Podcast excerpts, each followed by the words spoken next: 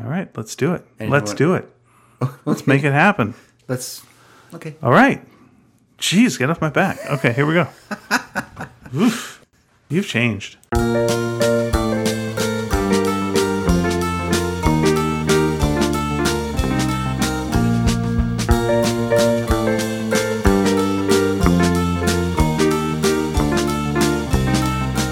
Hi, everybody. Welcome to Sneaky Dragon. I'm Ian Boothby.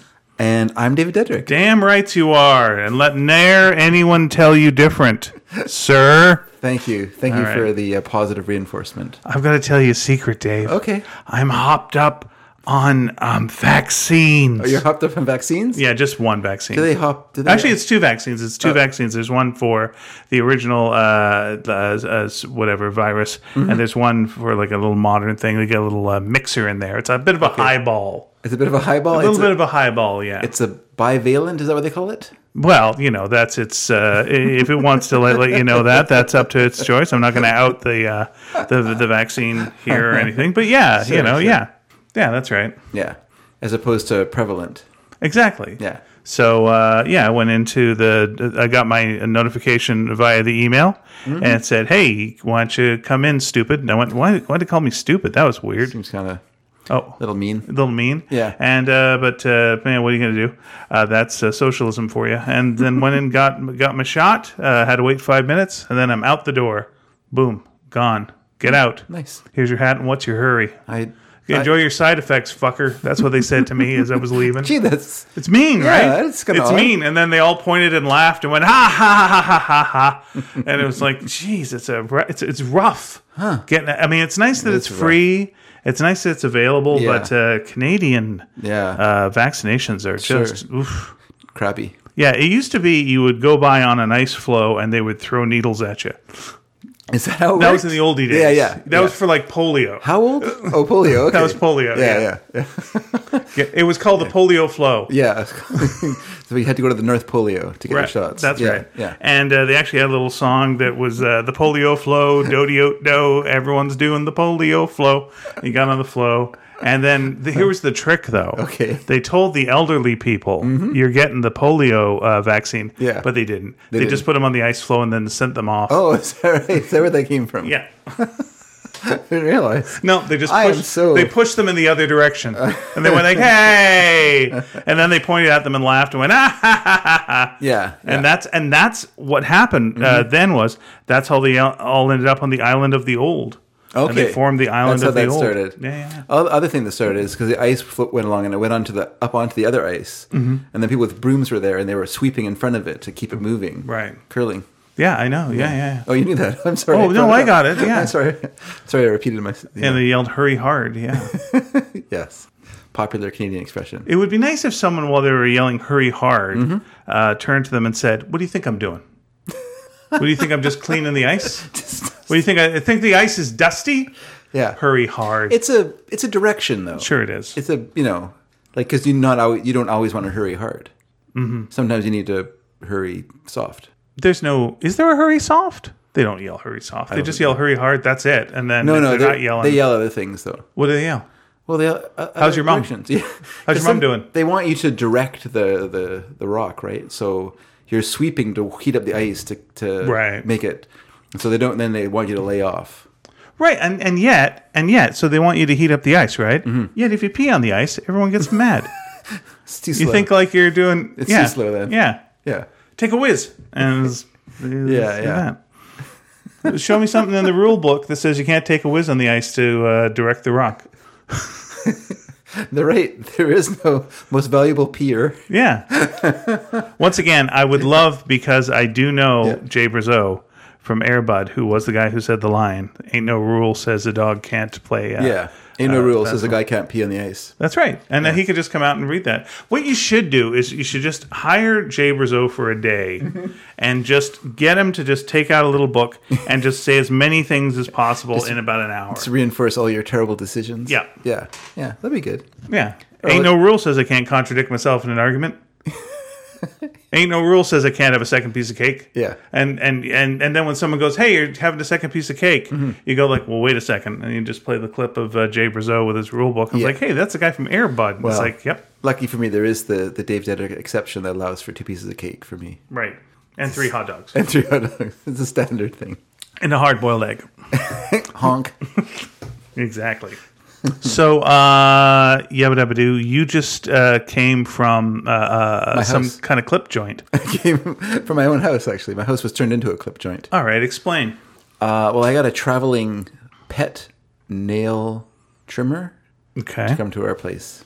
Okay. Sounds like the start of a joke. It's a, no, Romany. It's it's the door to door traveling pet nail clipper. That's right. She came in a caravan, Yeah. pulled by a horse. Uh, she clipped the dog's nails and then cursed me. I don't know. I guess that's how it works. Yeah. I didn't give it a big In enough lieu tip. of tip. Like, well, I didn't give a big enough tip, I guess, and so I end up now I'm gonna turn into a frog in a couple days. Um, no, Al. I'll be honest. Al has his nails have been neglected for the last little while. Like, right. We haven't been keeping up on that. So partly because that was Mary's job when Mary was home to like organize these things for us. Right. So when she left, all all that all, all that went out the window. So the other day, I- Mary was over the other day, which is very nice. She dropped by. She went and had dinner with or lunch with a friend. Former host of the uh, Sneaky Dragon listening party. Always, she'll always be the host of the Sneaky Dragon listening party. Oh, very You good. can't take that away from her. All right. She's like a Marine. She's like a marine, exactly. Uh, semper fidelity. Semper High Fidelity. Semper. That's better. Semper high fidelity. Darn it! I tried. You know what? Would it better just, uh, you know what? Hmm. Could, I, could I try that again? Sure, sure. Semper Hi Fi. No, I like high fidelity. Because it's Semper Fi. Is it semper fi? I thought it Yeah, was Semper, Semper Oh, Okay. Fi is the thing. so Yeah, yeah. it makes sense. Semper Hi-Fi is, you is, go, is a okay. cleaner, uh, cleaner joke. Okay, say it again. Sure. Okay. Uh, let's start at the very beginning. Yeah. Okay. Uh, uh, How did so, we start the show? You were talking about Uh, ice flows. Yeah, and- ice flows. I uh, just had a vaccination. vaccination, you're uh, uh, kinda tired. you were- that's right. You know, uh, uh, Food you're in, talking about rule uh, books. you're talking about Mary. Yes. Uh, you know, she was the former host of the Sneaky Dragon listening party. No, she'll always be the host of the Sneaky Dragon Listening Party. Oh, so she's like a marine. That's right. Semper Hi Fi. yeah, It's a good one. yeah. Glad I thought of it. Yeah, uh, uh, Broken Clock is right twice a day, and uh, like Dave, they both have bad timing. I said that was pretty good timing. That was great timing. That was interrupting cow timing. so you have a dog, and Yes, your, your so- dog is a uh, is, is is what type of dog is it? He is a mastiff, pop, like kind of like uh what do they call those kind of dogs? I can't remember what they call them. Yeah, they have a name, Yeah, mastiff sounds good. but mas- like a ma- but like a mix of things. you Sure. know. people like to, then they walk around and they think they look tough, Right. but he's a big giant baby. He- You know, he has to have a blanket on at night. And, you know. Hmm. anyway, He's a so real Linus. he he is, and he never bites. Good. He never bites. Like sometimes he'll um he'll chomp you, What, what's the difference but that's between a chomp different. and a bite? Well, that's a good. That's what I brought up to him, but he Because said I'm there's totally familiar different. with an editor that used to bite people, and I think he would probably say that he was a chomper. He was a chomper, yeah. So there's a difference because Al's lawyer wrote to us and said there's quite a difference between the two. Okay. And then Jay Brazo showed up and said there's no rule against a dog chomping you. Oh, so I was like, oh, I'm stuck. I'm stuck here. No, uh, I just mean like he'll, if you're playing with him, he'll sometimes like open his mouth and put his mouth on your hand. Okay. Like I'm gonna, I'm gonna bite you, but I'm not gonna bite you. I'm just gonna right. just rest my teeth on your skin. Okay. So the first couple of times he did that, was that a scary thing, or did you know? No. 'cause Okay. He's I don't know, maybe it was, I don't remember now. It just feels like you're playing and then he just did that and I was like, Sure. okay, that's fine. He didn't bite me. He just like did that as like kind of kind of like play thing. Um so yeah, anyway, so it's, he's been kind of so Mary was visiting and I I finally remembered to like get the the number of this lady who's the traveling nail trimmer lady.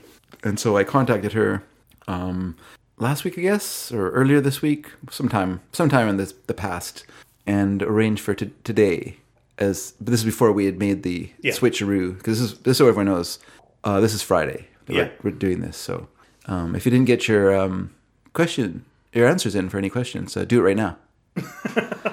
and then, um, and so yeah, so then you know, so she was coming over, and I didn't want to like put it off because I've been Yeah. I've been feeling really guilty watching Elle tiptoe around on these giant curling nails. Yeah, it's so- tough when you hear your pet going click click click click. click, click. yeah, yeah, yeah. I mean, they do it at the best of times, but hi- his are really quite long. So, so she came over and and um, he was pretty good. Like he was.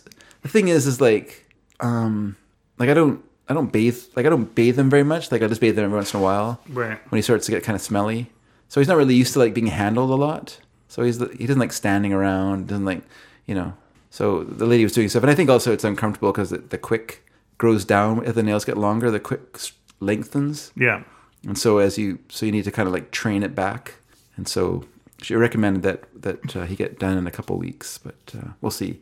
So we're going away, of course, so that'll impact things. And she's also but she has a, another job, so she's got her own things going on in her life. But uh, yeah, so she clipped him with little clippers, and I, I'm scared of doing this. By the way, that's why this is being done by. a- Yeah, that's a scary thing to do. yeah. I just I just don't know where Do the wrong thing and yeah, uh, I know and you're a blood monster. everywhere.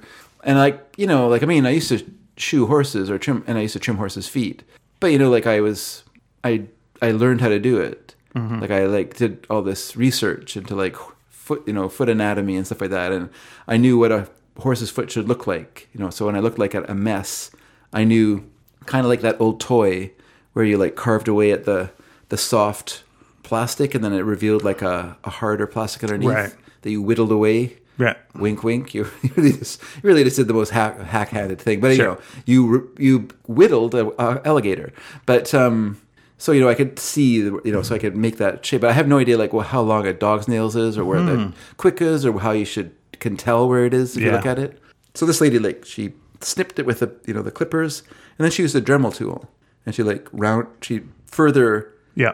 put back them up a bit, and then she rounded them off so that they wouldn't snag on our carpet. Yeah, that's nice. Yeah, Yeah, because yeah. that can be a thing when you do like cut their nails, then you've got like really sharp edges to them. Yeah, and yeah. Mm-hmm. and one of two things: one, yeah, they catch themselves on things, or or scratch you, or scratch themselves when they're like scratching their ears or whatever. yeah, and you yeah. feel like, oh, I'm a monster for not doing that. So when you learned how to like uh, trim like a, a horse's hooves, Mm-hmm. uh, did that affect then uh, yourself when you were cutting your own toenails later? No. Did you apply those skills? I, I didn't. I didn't. Okay. I didn't rasp rasp my own toes. Where is my quick?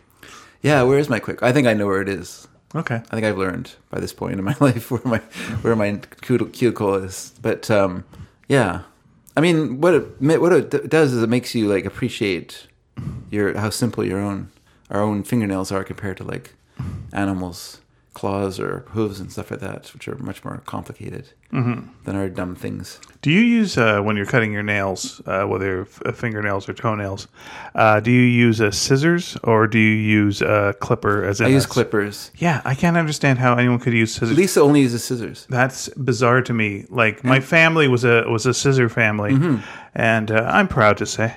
uh, and yeah, it's ridiculous. What are you What are you talking about? That's that's bananas to me. Uh, like once I found out there was these things that were like the clippers, it was like, well, what, what, you, what, you fools! this will this will do the job. Yeah, I think I mean clippers are okay, but it's you get a better you get a better cut with scissors, I think. But I can only cut with my right, Yeah. so I can have like really Yeah, that's flaw nice one. nails on my, my left hand. Yeah. But if I try to cut my right, it doesn't work. Oh, I can't, it's just yeah. I can't make it work. Yeah, I'm yeah, just yeah. I am my dad is left-handed.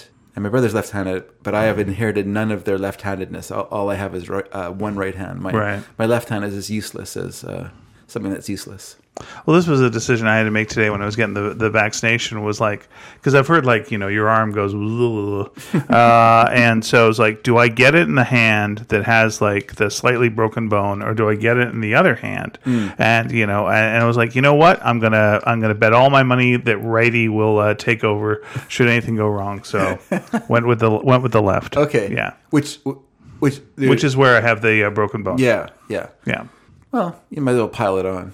Yeah, though though what here's the thing about the broken bone is uh, uh, like I, I broke it uh, almost yeah ab- about a, a month ago almost exactly, and uh, you know we were going through all this stuff with my mother in law, and it was like you know crisis week, and then all this other stuff was piled on top of it, uh, and uh, because you, do you know you have to pay the rent when uh, there's uh, things going on in your life. I didn't know that, but it's true. like apparently, like when, when when chaos is going on in your life and you're dealing with like life Yeah. and death stuff, uh, apparently you still have to work to uh, make rent. Yeah. because uh, it's still expected. Yeah. that's interesting, right? You think like, oh, they'll say, eh, whatever. Uh, it's like, uh, no, you gotta pay the rent still. Sure. That's interesting, right? It is, you go like, yeah. you know, uh, weird, It's but weird. you It's- do. It's almost as if they are also relying on that money. Yeah, interesting. Yeah, it's yeah, it's strange. interesting, and it's like uh, it doesn't matter. So you got to work. so while all that was going on, Yeah. and so I was working and and and, and doing the other stuff. Yeah. uh, my it looks like my bone healed, like without me noticing. And then uh, I looked down and one one day I was just like, huh, that doesn't hurt no more. Okay, well I'm not gonna push my luck or start like doing weightlifting or anything. yeah, yeah. But yeah, and I was also I was swimming yesterday, and it was I was feeling no resistance uh, towards it, so it was like, oh, you know, maybe uh, a couple of crisis uh, heal a bone, or maybe you're maybe f- the Also sl- the adrenaline. yeah maybe the slack that you don't get cut for rent, your body cuts you and goes like, oh man, this guy's having a rough time. Do you guys want to just give him a, a like a mulligan on this bone? Yeah. and like let's just heal it, and your Sure. body goes, yeah, yeah, okay, fair enough, fair That- enough. that's good that you healed. I mean, I feel like I heal more slowly now at my advanced age. Do you keep poking it? Is that what you do? No. like your wounds. No, I'm not a picker. Okay, a grinner. I'm a I'm a grinner, but I don't don't I don't pick. Okay. do You're get less a Buck Owens and you're more a Roy. damn it, what's his name? I'm trying to think of the two hosts of Hee Haw because one's a pickin' and one's a grinnin'. Is that right? Yeah. I'm a pickin' and I'm a grinnin'. And then they play the Hee Haw song. Oh my gosh, Roy, you're right. You want to say Rogers, and it's, not, Rogers. right. And I want to say Acuff, and it's not Roy Acuff. It's, No, I think it's Roy something. Uh, But it is Roy. You're right. It is Roy something. Roy. Roy, Roy, the dancing machine. he's a good. Uh, he's a great guitar player. He is. I'll give him that. No, they're both. Can't uh, remember his they're- name. They're both quite amazing. Oh, come He's on. receded into my. Who was on Hee Haw? Who were the hosts of Hee Haw? Buck Yeah. Owens and Roy. Roy. here's a here's a question I have for you. Sure. Uh, which came first, like Hee Haw or Laughing? Because they're the same show. they are the same show. I'm gonna basically. say. I'm gonna say Laugh-In came Oh, from. except for the music. No, Laughing doesn't have the music. So Laugh-In had music. It's just Oh. Did that it? what we saw. They edited out the music because of licensing. what ba- what bands were on Laughing? Well, I know the Holy Motor Rounders were on Laughing. Oh my gosh, Roy Clark. Roy Clark. There you go. No wonder we couldn't think of it. It's such a boring name. Yeah, But yeah, great. there was also Grandpa Jones was on that show. Sure was, and, and also the lady with the stuff on her, the thing on her hat, the price tag. Yeah, which was what was her name? She had a price tag on her hat. That's right. Yeah, I don't remember. her she name. wasn't Big Pearl. She was. Oh, Mini Pearl. that's right. And who was the Canadian that was on the show? There was a Canadian on the show. Damn rights there was Was it famous Canadian. Shania Twain? Yeah. It was Shania Qu- Twain in the late 60s. It was Shania Twain. That's right. Uh, this person also had a talk show in Canada. Oh, it was Don Heron was on Yeah. there. Yes, that's right. He did it. Yeah, uh, it's Charlie, Charlie Parkerson. Parkerson. Yeah, Yep. yeah. Huh? Do you think that was cut in by Canadian? It wasn't in the states. it No, was he cut was in. he was a popular entertainer. in Oh, the okay, States, okay. yeah. You know, listen, if you want to uh, go somewhere and have a career, uh, be kind of a cowboy hick. You know, Okay. that worked for Rich Hall. Yeah. Mm-hmm. He had like that kind of character, went to England and did that kind of character. Other Sure. people have uh, had also similar success. yeah. You know, I don't know if I could carry it off. well, let's hear your uh, cowboy hick voice. That's a, oh, I think of something I'm going to say. Uh, I don't know. I can't think of anything now. I'm I'm, I'm lost. I Oh, have, it- I- I have to cut. I'd have to like ease into it. You know, like I can't just you know. All right, it would be like this. This would be for me. I'd be Okay. I'd be you doing this. I'd be Okay. just like, uh, well, just had my dog's nails done Yeah. because you Oh. can't take him to a fancy restaurant unless it looks real purty. See, it's that kind of thing, right? Okay. And the thing is, you're uh, going Yeah. on a date with your dog because Yeah. you, you like your dog. Now, we're not saying you're romantically involved with your dog, yeah, yeah. No, but no. it's just like this is who you go out with, Sure, and sure. Uh, you know, it's uh, you take him to a fancy restaurant. yeah. Yeah.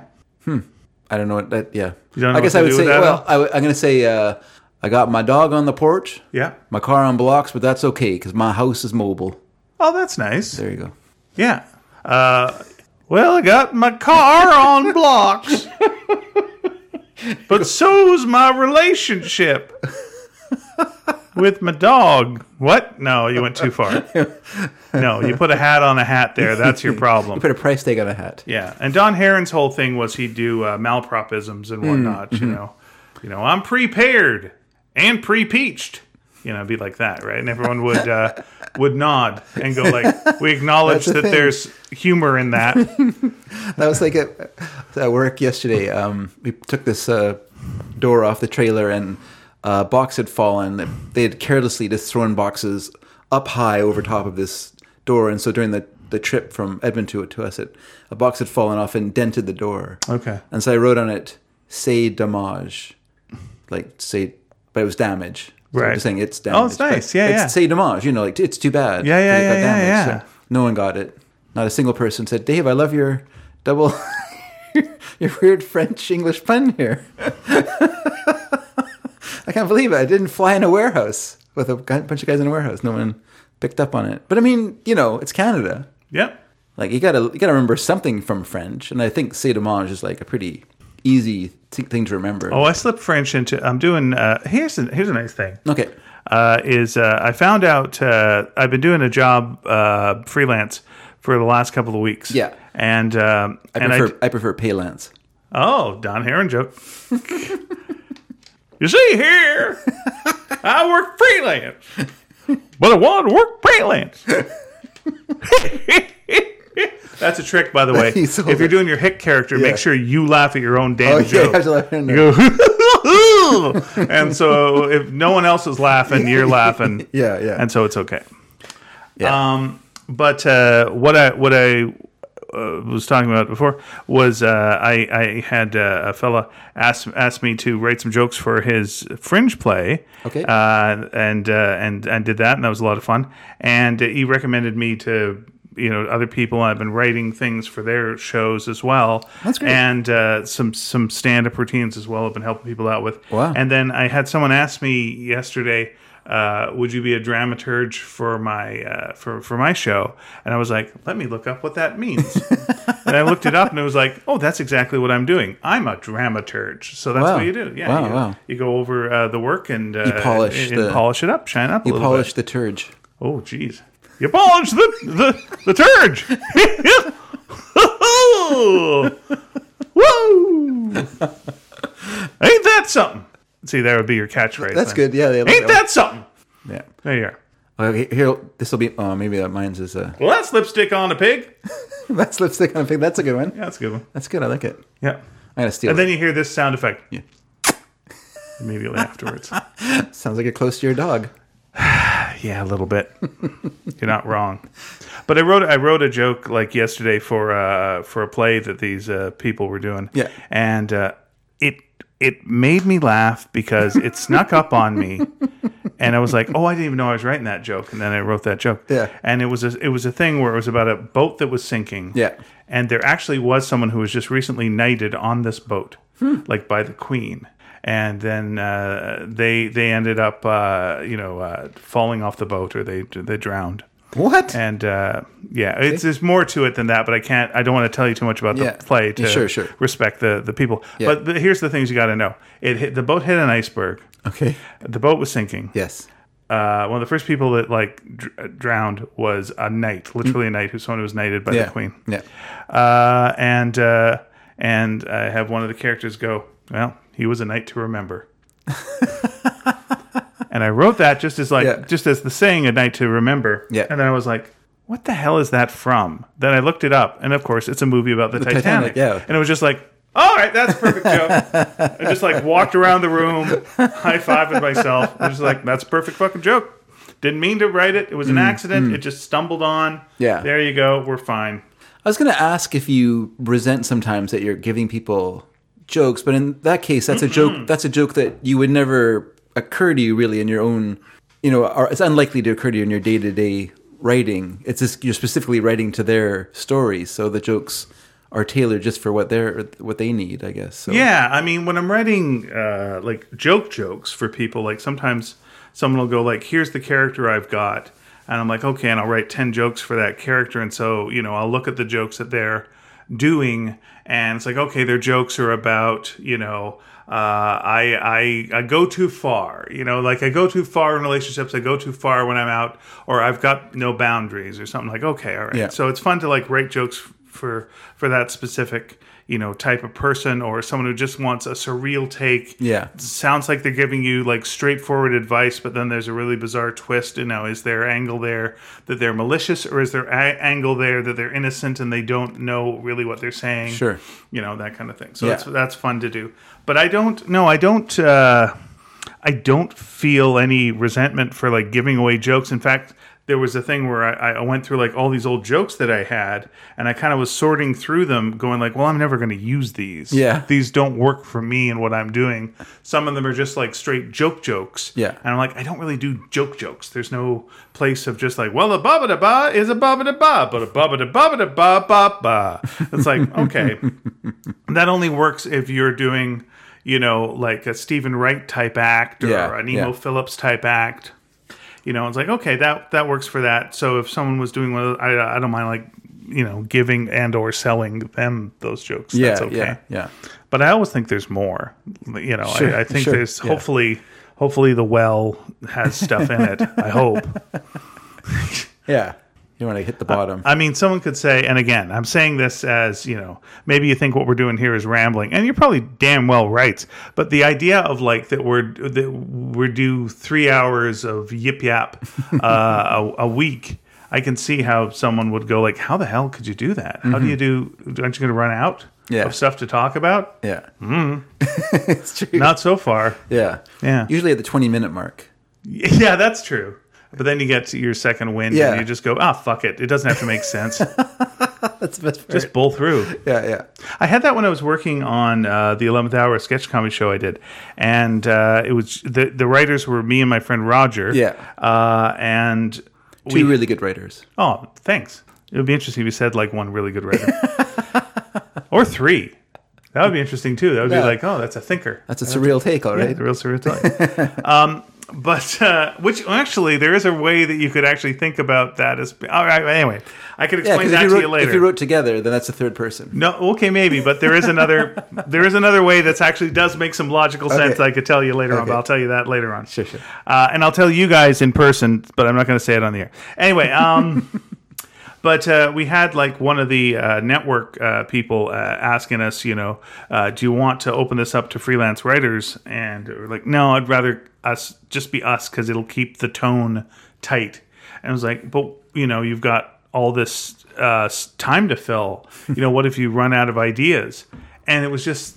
It just, I, like I can understand why they're saying that, like Yeah, yeah. uh, like a safety thing in most uh, you know TV shows is you got a writers room of a lot of writers. Yeah. Bec- and it's because then you get some sort of you know guarantee that you're going to have material every week because if like Yeah. even this amount dry up, the other people are going to have something. Sure. And, and maybe there is some consistency to having a group. Whereas we could have wild, s- uh, you know, swings where we're uh, having dry weeks or something. But when I heard that, it was just like, well, we're not going to run out of ideas because this is what we do. Yeah. Like what? do you- Is, yeah, yeah, it's just like what? What? What have you guys run out of milk at the dairy farm? I was like, yeah, maybe, but Yeah. it's not probably not going to happen. No, you're right. Well, let's put other animals in there. Let's get some cats in there in case you have to milk them. It's like, no, no, no, it's fine. We'll just keep the cows. And when you do that a lot, when you write sketches a lot, and I don't do that anymore, but when I did, your mind is always like, "Oh, is this a sketch? Oh, is this a, oh this would be this would make a good sketch?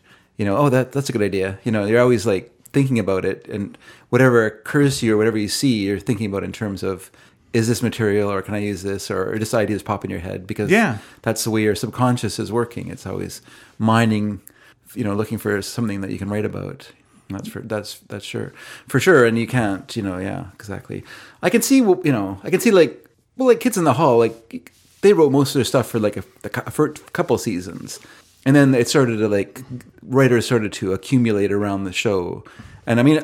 I know they had some at the beginning, but they, it kind of got bigger and bigger as that went on. The writers And that room. was mostly because just uh, because they were writer performers. Yeah. all of them were performers. Yeah. Mm-hmm. so you know they wouldn't have the time because they were shooting these elaborate film sketches as well as their live sketches, which Yeah. they had to memorize. Yeah. so like you didn't have the time to like beforehand write all this material Mm.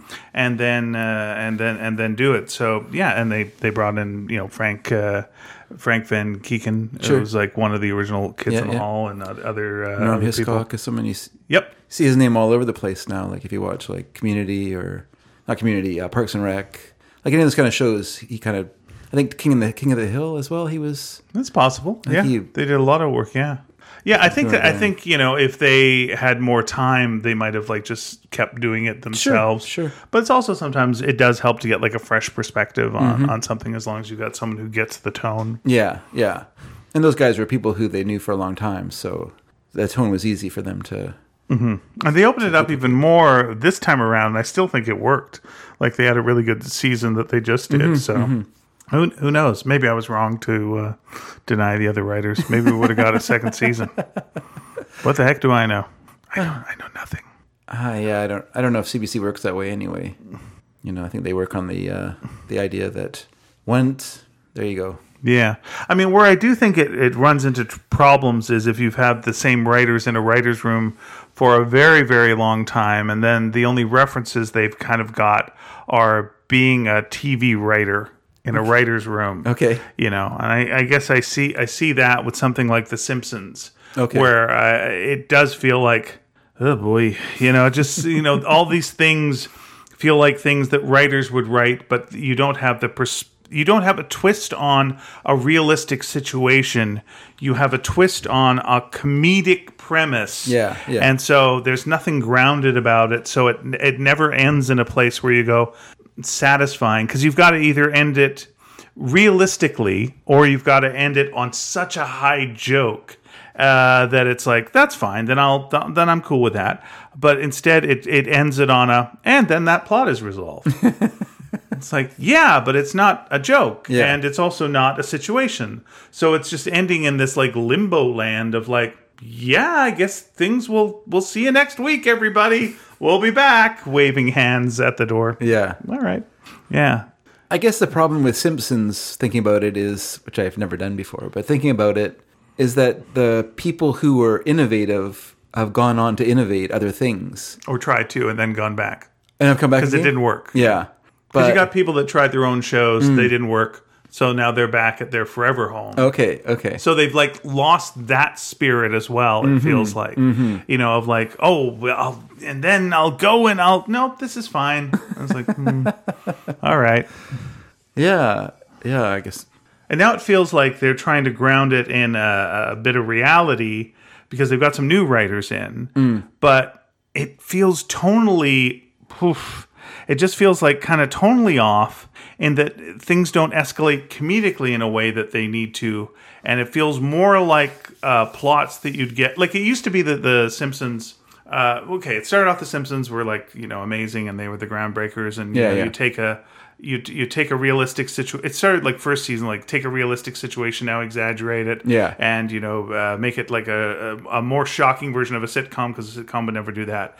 Then you got Conan O'Brien coming in and add surrealistic elements to it with like Marge versus the monorail and that kind of thing. Like okay, now we can do like anything and really have some some some some fun with that. And then it became uh, you had uh, Family Guy and and South Park, and they became the hot shows, and so The Simpsons got a little mean, you know. And you got jerkass Homer, Yeah. uh, you know, uh, j- and they were pushing the boundaries, but it was like, ugh, that doesn't really work with with these characters because it's just too mean. Yeah. and you get Homer, you know. Uh, being sexually assaulted by a panda, and you're like, no, I don't think so. Maybe on South Park, but not our Family Guy. But that, Yeah. this is not not even on Family Guy. He'll fight a chicken.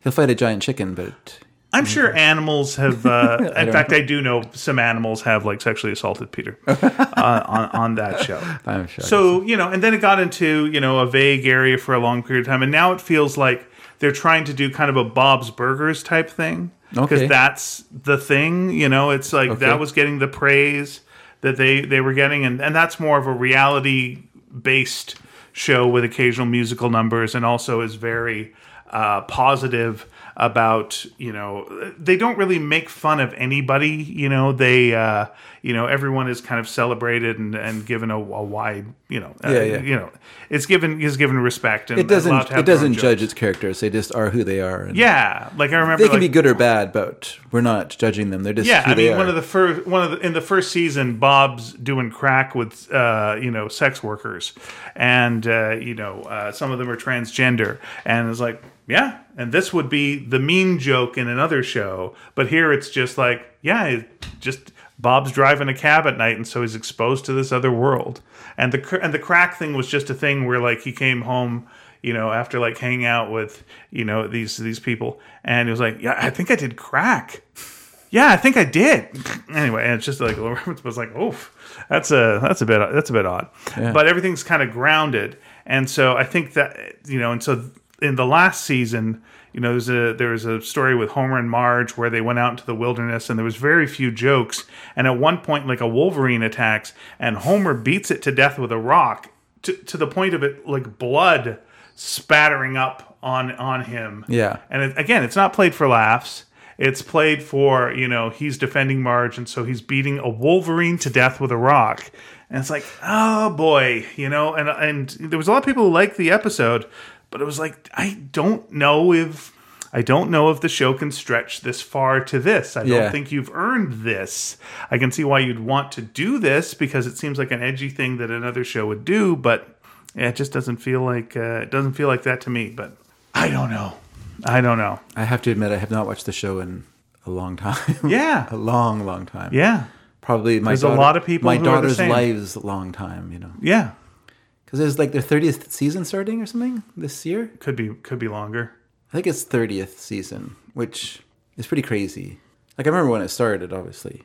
Maybe it's more than thirty seasons. Maybe it's thirty-four seasons. Something crazy like that. There's a lot. Anyway, Yeah. when they said it's the thirty-fourth, The only one that seems crazier is like Saturday Night Live. But Saturday Night Yeah. Live uh, you know, changed the cast.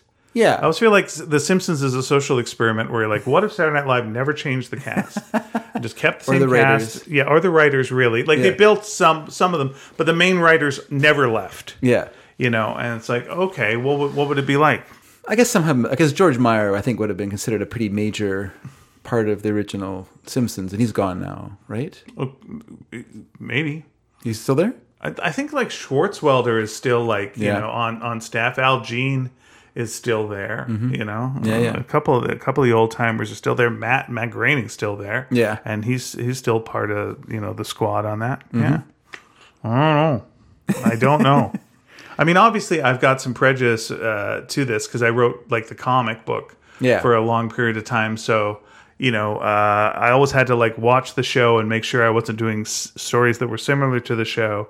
And, and there was always a thing where it's like, oh, okay, it doesn't feel like we're doing the same things. And Mm-hmm. when we were doing Treehouse of Horror stories, you know, we wouldn't uh, do the same stories for the most part. You Yeah. know, it's like, okay, that's fine. And it's weird this year because they're doing a Death Note story. And uh, What? yeah, That's a, haven't, that's been done already though yeah. Do you know by who? by you and Nina. Yeah, that's right. so uh, they're they're doing a Death Note story, which is just weird to be doing a Death Note story. Yeah, it's like okay, that's that's a not- bit of a not very timely. Odd, odd. Yeah, first of all, the timing's weird. Yeah. but again, there was a t- there was a TV uh, version of that on Netflix like two years ago, or maybe a little more. more than that now. I think with Nat, it? I think with Nat Wolf or Alex Wolf, I think playing. the- Okay. but it was a but ter- enough time But it was that- awful though. That enough time that I version could see that's when they would have gone, hey, this of it. Yeah, let's Yeah. do that and it's fine but it's just very strange because again we did a version Mm-hmm. of this and then you know i was looking at the designs for the characters and nina really designed the characters really well and gave them all that simpsons look but also manga Yeah. in this case they just went full manga yeah. didn't do the Simpsons look, which is like eh, it just feels a little, to be honest, lazier. uh, and I'm kind of curious what they're gonna do with it. Yeah. Uh, but it, yeah, it feels weird. It just feels weird. And also, this year they're doing uh, two. They're doing two Halloween specials. One is uh, short short episodes, and one of those is the Death Note one. Yeah. And one they're going full on, uh, full episode length, and they're going to be doing a parody of it, which doesn't bother me as much. Because, but but I did do uh, a story about it. You know, we, we did we did that as well. Yeah. I was like, "Oh, okay, all right, that's that one's fine. But the Ni- the Nina one uh, to me is is kind of special. Yeah. And so yeah, it just feels weird that was like, okay, just just weird. So this is the TV version of it. They're going to do like a like a t- like an animated version of Death the Death Note story. Yeah, like they're uh, Okay. every every year they do the Treehouse of That's Horror, right. and they do three Yeah, yeah. usually three short stories that are parodies of something. Uh-huh. And so this year they're doing one episode that's a full length It Stephen King's It, and then one episode that's three I think at least three uh, short stories. One is the Babadook. Uh, Mm-hmm. One, i- which makes sense. Uh, one is uh, Death Note, which I guess makes sense, and uh, uh, another one's kind of an obscure uh, uh, film or like that. I'm I'm not 100 percent sure Okay. what it is. Okay. Yeah. You think they would do something like that? I can't- I'm sorry if I'm, I'm butchering his name, but that his name like Ninja Ito, you know that uh, horror co- that manga. Yeah, yeah, horror- yeah. Like he's all the rage right now. Everyone's Yeah, yeah, yeah, yeah. loving all that stuff. That would be more make more sense to me. Yeah, to, what's like- up with that? Do that. Yeah, Yeah. absolutely. In fact, if we were doing the comic still, Yeah. I'm sure we would we'd be covering that ground in, to- Yeah. to, some de- Yeah, degree. Yeah. you'd have to read some Ito stories. Ugh. They're pretty, they can be pretty disturbing. I know. my favorite one is what, uh, With the hole holes in the Yeah, uh, that's the one that Nina sent me that one Ugh. because I didn't really know who he was, and she uh, sent me that story, and uh, yeah, that was mind blowing. So, so it's just so, it's so I don't know what the word is. It's like you understand that idea like of being drawn to this thing that's like made for you, yeah. and then you How could you not? how could you not? It's made for you. It's made for you exactly. Yeah, you found this place that you fit, and then when you come out of it, oh boy, it's very good. It's, he's very good though. There's a episode of uh, Man Men with with him. oh yeah. Yeah, because he also does cat co- comics as well. Oh, is that right? Yeah, so he does these really like I've seen the image Visceral of the cat body biting. horror. Yeah, cat biting someone. he does yeah he does this really body horror stuff. But then he also does uh, he also does um, these really or these cute cat stories. And so the Man Ben one is in a cat cafe, is where they they do their talk. He and and uh, oh my gosh, you know who I'm talking about? Kurosawa. Yeah, Yeah. yeah. Anyway, uh, I'm Just trying to. I'm just trying speaking to. Look, of oh, go uh, ahead, please Speaking of anthologies, hit me. I just uh, rewatched, and that's something I don't- don't do very often. But I rewatched Creepshow Oh, okay. because I, I heard someone excla- exclaiming over it, and I was like, "Really, creep show? That's something you would exclaim over?" Because I, I remember watching it as a teenager and thinking that it was mediocre at best. And there was Creepshow two, right? I've not seen it, and I've, Which one had Ted Danson in it? the first one? Okay, that was the one buried up to his neck. Yes, yes. Okay. And so, so I Oh, rewatched Creep it. oh, sorry. I was just going to say real quick. Oh, yeah. Creep Show 2, I believe, was the one that had the uh, kids that were in the middle of a lake that were uh, on a floating deck. And there was something that was in the water that was like a, an ooze that was around. Oh. Okay. And they had to make the decision to, you know, swim to shore or basically d- die on the deck. Yeah, yeah, And Uh, it was one of the creepiest freaking things. It was really disturbing. that But does sound okay, pretty but, good. but please. That sounds pretty good. That's Stephen King's always good with kids in his stories, I think. Uh, But anyway, um, I can't remember what I was going to talk about. Oh, Creepshow. So I I just rewatched it because I was kind of curious, and there's a lot of um, uh, Romero movies available. Like right now, I, I don't know what's happened, but like there's a bunch available on Tubi, but there's also a bunch on Shutter, so you can watch uh, Martin and and and and um, the what's that one called? The one about the people who get like the the gas that drives them makes them into psychotic cra- the crazies. Oh, yeah, yeah. I was gonna say psychotic crazies. Oh, yeah, it's called the crazies. Um, yeah, those are all like available on, right now. So, so I decided, well, I'll watch Creep Show and and uh, and just kind of rewatch it. Right. And and why did I not like it as a kid? And what do I think about it now? Mm-hmm. And actually, I appreciated it more now. uh, Maybe because I watched it in a not pan and scan way. Because I didn't see it in the theater. I just watched it on home video. So I just watched it on a square TV. And I think the movie needs a bit more. Breathing, breathing room. Mm-hmm. Is there a, what's the wraparound for it, or is there a wraparound? There's a wraparound which is Stephen King's son Joe. Uh, Okay. is- Is a kid. Who, he's um. Lost an award to him. I, d- I don't care for that. You don't care for Joe Hill, No, it was very nice. and so his uh, dad, played by Carpenter regular, whose name I can't remember now, Atkins. His last name is Atkins. But anyway, he um he's like the he's this, this mean dad, like a bullying dad to this boy, and takes away his his EC comic or Creepshow comic, and Okay. and throws it in the garbage, and then Okay, so the idea i- it's Tom Atkins. Tom Atkins, yeah, Yeah. Uh, and so this is was Creepshow an EC comic? Or No, was it but just there- a kind it- of riff on It's a riff on the EC Tales from comics. the Crypt. That's and- right. Yeah. So they have they have a witch who flies up and is like appears at the window of this of, of this little boy's room, and then she, and he looks at her and he's kind of like, it's, it's not very good acting, but he's kind of like smiling at her like, oh, here's my friend, the witch, you know, Hmm. and then and then and then it becomes animated, and then they do Okay. like kind of animated connections between each. So they Done in the EC style. done in the done in an, in a kind of EC style, but yeah, it's done by Jack Kamen, who was an EC artist. Okay, all right. wasn't a super regular guy for the horror stuff. He was more of a romance comic guy, and he later did the fantastic EC New Direction comic Psychoanal- Psychoanalysis. oh, fantastic. What a comic! Really made you think about your mother. Would you remember? they solved everyone's problems in eight pages. yeah, I have the I have that collection of- because it, they ha those EC New Directions ones are like everywhere. The Russ Cochran versions of it, you know, like the, Yeah. those beautiful Russ Russ, Russ Cochran. Well, here's what I say: if you've got all the uh, editions of uh, piracy? psychoanalysis comics, you've got issues. Oh, oh, oh. Don't forget to put your laugh in there. That's a no. That's a smarty pants joke. Oh, okay. Oh, That's the, that's a guy with like a pipe and a like pipe, you uh, gotta- patches on his. Then you've got issues. and the little nod, knowing nod, and a wink to the camera, Wink. and then a bully punches him in the head. Pow! And then That everyone- Socrates. And then everyone goes yay to the bully, and they carry him out like a hero. Um. Um, Okay, so Joe Hill is talking to a witch. Well, yeah, it's- there's not even any talking in the scene, so he's like a featured extra. He doesn't even get, get that much money for this role. All right. But is is Joe Hill getting beaten up by this uh, guy? The old It's more guy? yelling. okay. Oh no, he does slap him. Oh, there's comeuppance coming. Red, then. yeah, there's yeah. comeuppance coming. Later All right, on, here we go. Later on, there's a comeuppance. All right.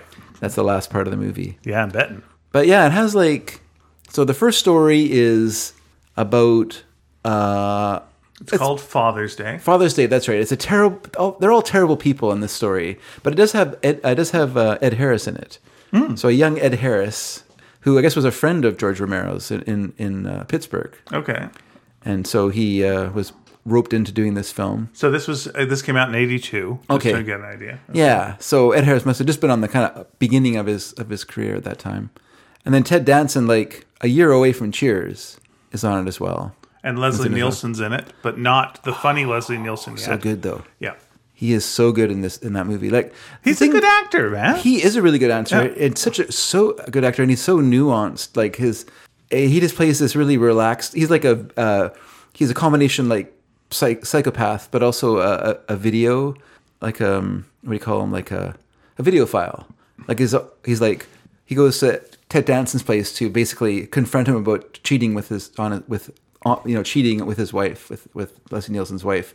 But he, while he's there, he's fixing his uh, his VCR and getting it to work be- better and stuff like that, and saying you know you need to do this or that to this thing. This is not uh, blah, blah, blah, you know he's giving all those tips.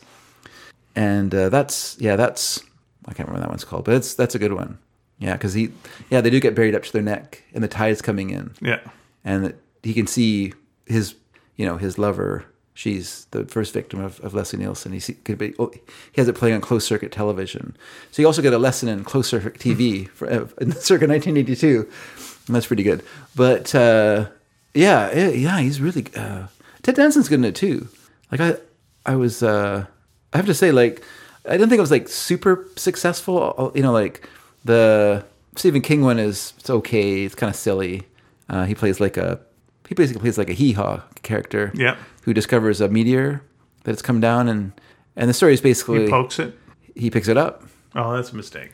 Well, That's yeah. mistake number one. Yeah, he burns himself for one thing, but also he gets covered in uh, in this sort of green growth that uh, takes over and turns him into a into a plant monster.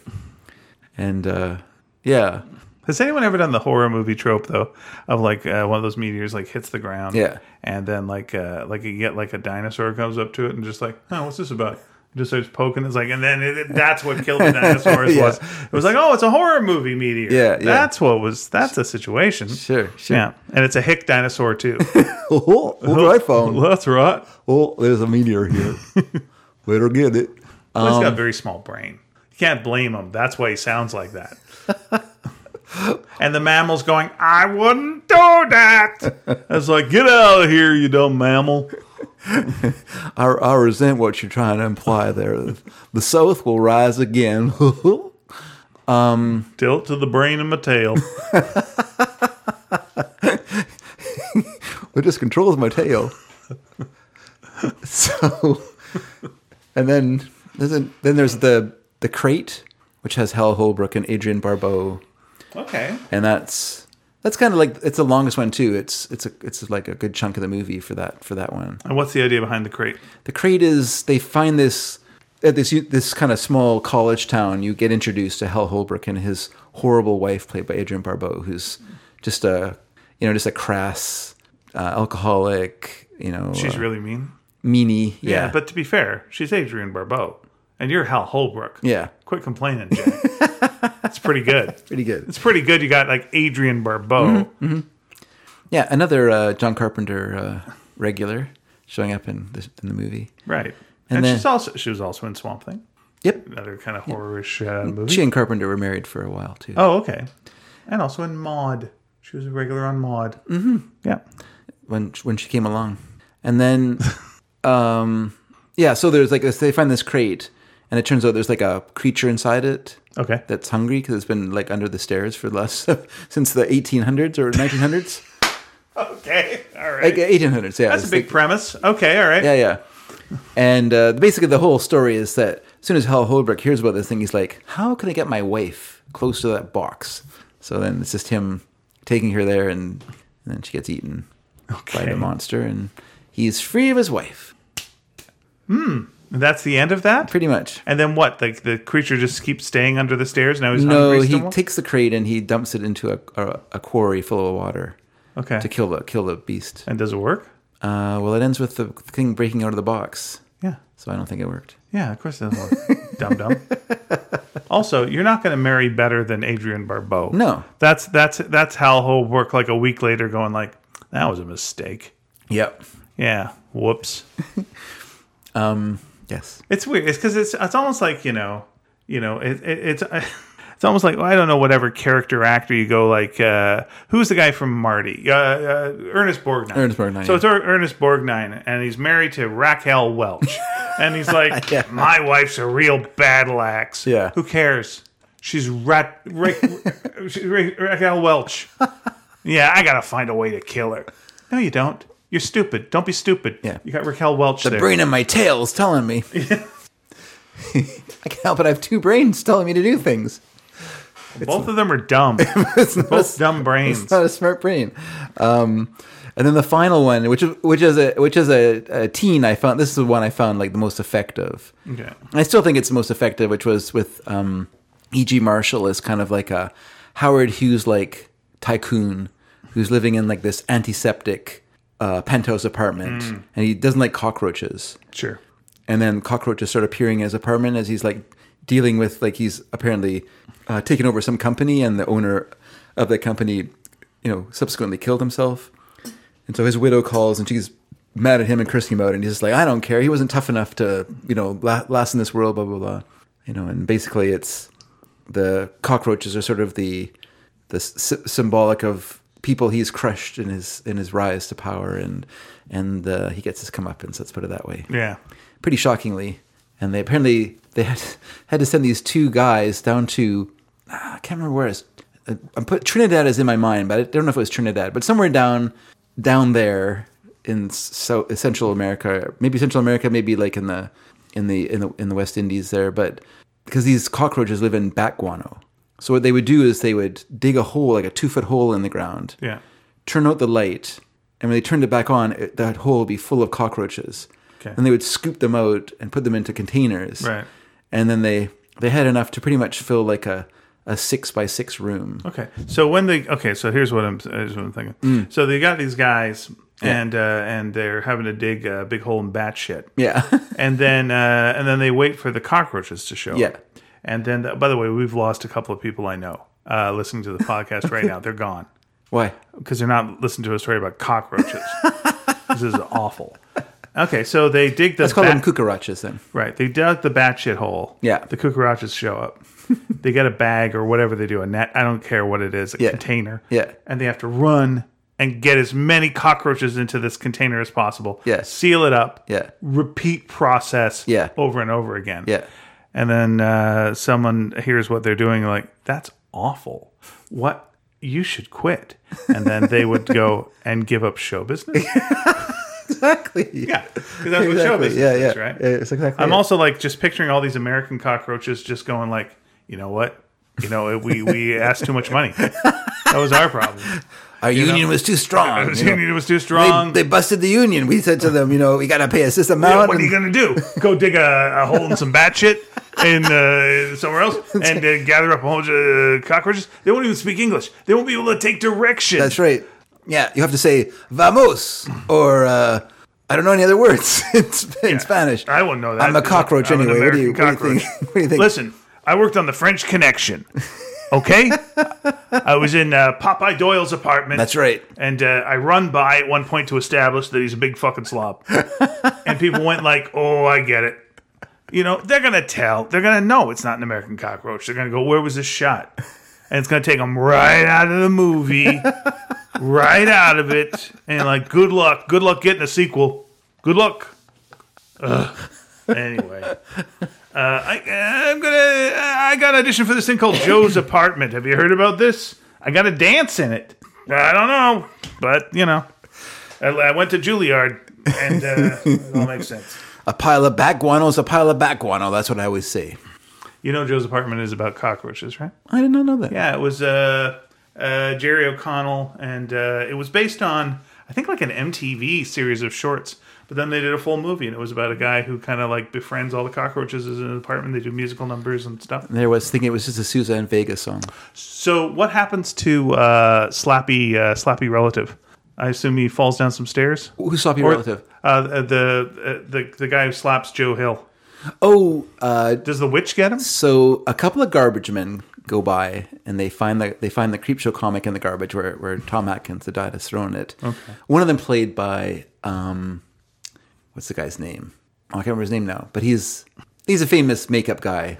You Tom Savini? Tom Savini, yes, yes, because he was a friend of. It's gonna Romero's, always be Oh, obviously. Tom Savini. especially at this level. if you if you've got a movie, Yeah. let me let me ask you this much. Okay, Are there any decapitations in this movie? there. This is a pretty mild film. Like it was not. So no one's no like uh, severed heads, No, no. Okay. no, no. all Severed right? heads. Because that's usually what you get in a Tom Savini. Sure, movie. sure. All right, He's an expert at that. all right. You know, but he also he also branched out into werewolf stuff. Yeah, no, well, I mean that was where the money was at. Yeah, yeah. If you could do like a fifty minute long werewolf uh, changeover, you were you were uh, in the money. Well, Dave, I don't want to call you a liar, but I just I was looking at the page here. Uh-huh. Yeah. I've got a I've got a reference here to a severed head that was covered with frosting and candles. Oh, you're right. That's But Tom isn't- Savini. But it's you don't see it severed. I was thinking thinking of it being severed in your in your. no, no, Tom Savini will make a head for you that will be your duplicate head. He'll Mm-hmm. Yeah, do yeah, that. that's right. That's part of Father's Day. Okay, very good. You just gave away this the ending of Father's Day. No, I just said that you don't know whose head. Oh, that's true. Uh, you didn't give away the ending to Father's Day. Whew, almost spoiled it. Um, and so then, the, yeah, so then uh, They see the comic book. Tom Savini and his fellow garbage man are looking at this comic and they're like, "Oh, look at this! I remember reading this as a kid. Oh, what's the what are we cockroaches?" And then, uh, and then they look and there's one page where you can get a voodoo doll, but the coupon is missing. So someone has mailed off for a coupon Okay. uh, when I left for voodoo doll, I wonder who it was. So then in the house, Tom Atkins is like, you know, like, "Rah, that kid got what he wanted, I, or what he deserved. I'm just, he, he, some kids need tough love. And suddenly he's like, oh, my neck. Oh, my neck's so sore. Oh, I'm in such agony. And then they cut to the kid and he's like stabbing this voodoo doll. And that's where the movie ends. Cool. Here's here's my only problem with that is, is- so you're telling me that like Yeah. Mm-hmm. earlier on this uh, this kid gets a slap in the face. Okay, now we got her set up. Yeah. and then he looks out the window and there's a witch. Yeah. Okay.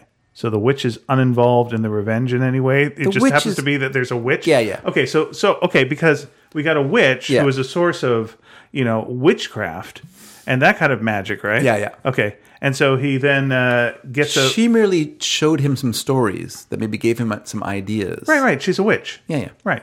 And so he then, for his revenge, Mm-hmm. knowing there's a witch, Yeah. uh, was there voodoo in any of these stories? No. Great. So um, we've established a couple of things. One, that there's. Uh, We don't need any connections between stuff. We don't? No, this Mm. is this anthology. There's no connection. There's no there's no like connecting between them. All we're seeing are the connection between them is the comic page turning in an animated way, and then and then you see like the opening scene Right. uh, becomes real. Goes from being a drawing All to right, being real. fair enough. But there's a witch. And then he, he, in the end, gets a voodoo doll. Yeah. Voodoo doll. Mm-hmm. Okay. Which, again, like, you don't really get in uh, comic books. But, like, um, it just seems unrelated, right? Like, it just seems like you know, you start off with a thing and just Mm-hmm. Yeah. like, you know, it's the dad's just like, you better clean your room. Yeah. Because there's one thing I hate, and that's dust. I can't stand dust. If I see one bit of dust, Yeah. I swear to God. And so uh, then later at the end, uh, he trains some dogs, and the dogs eat him. Yeah, he eats, they eat the guy.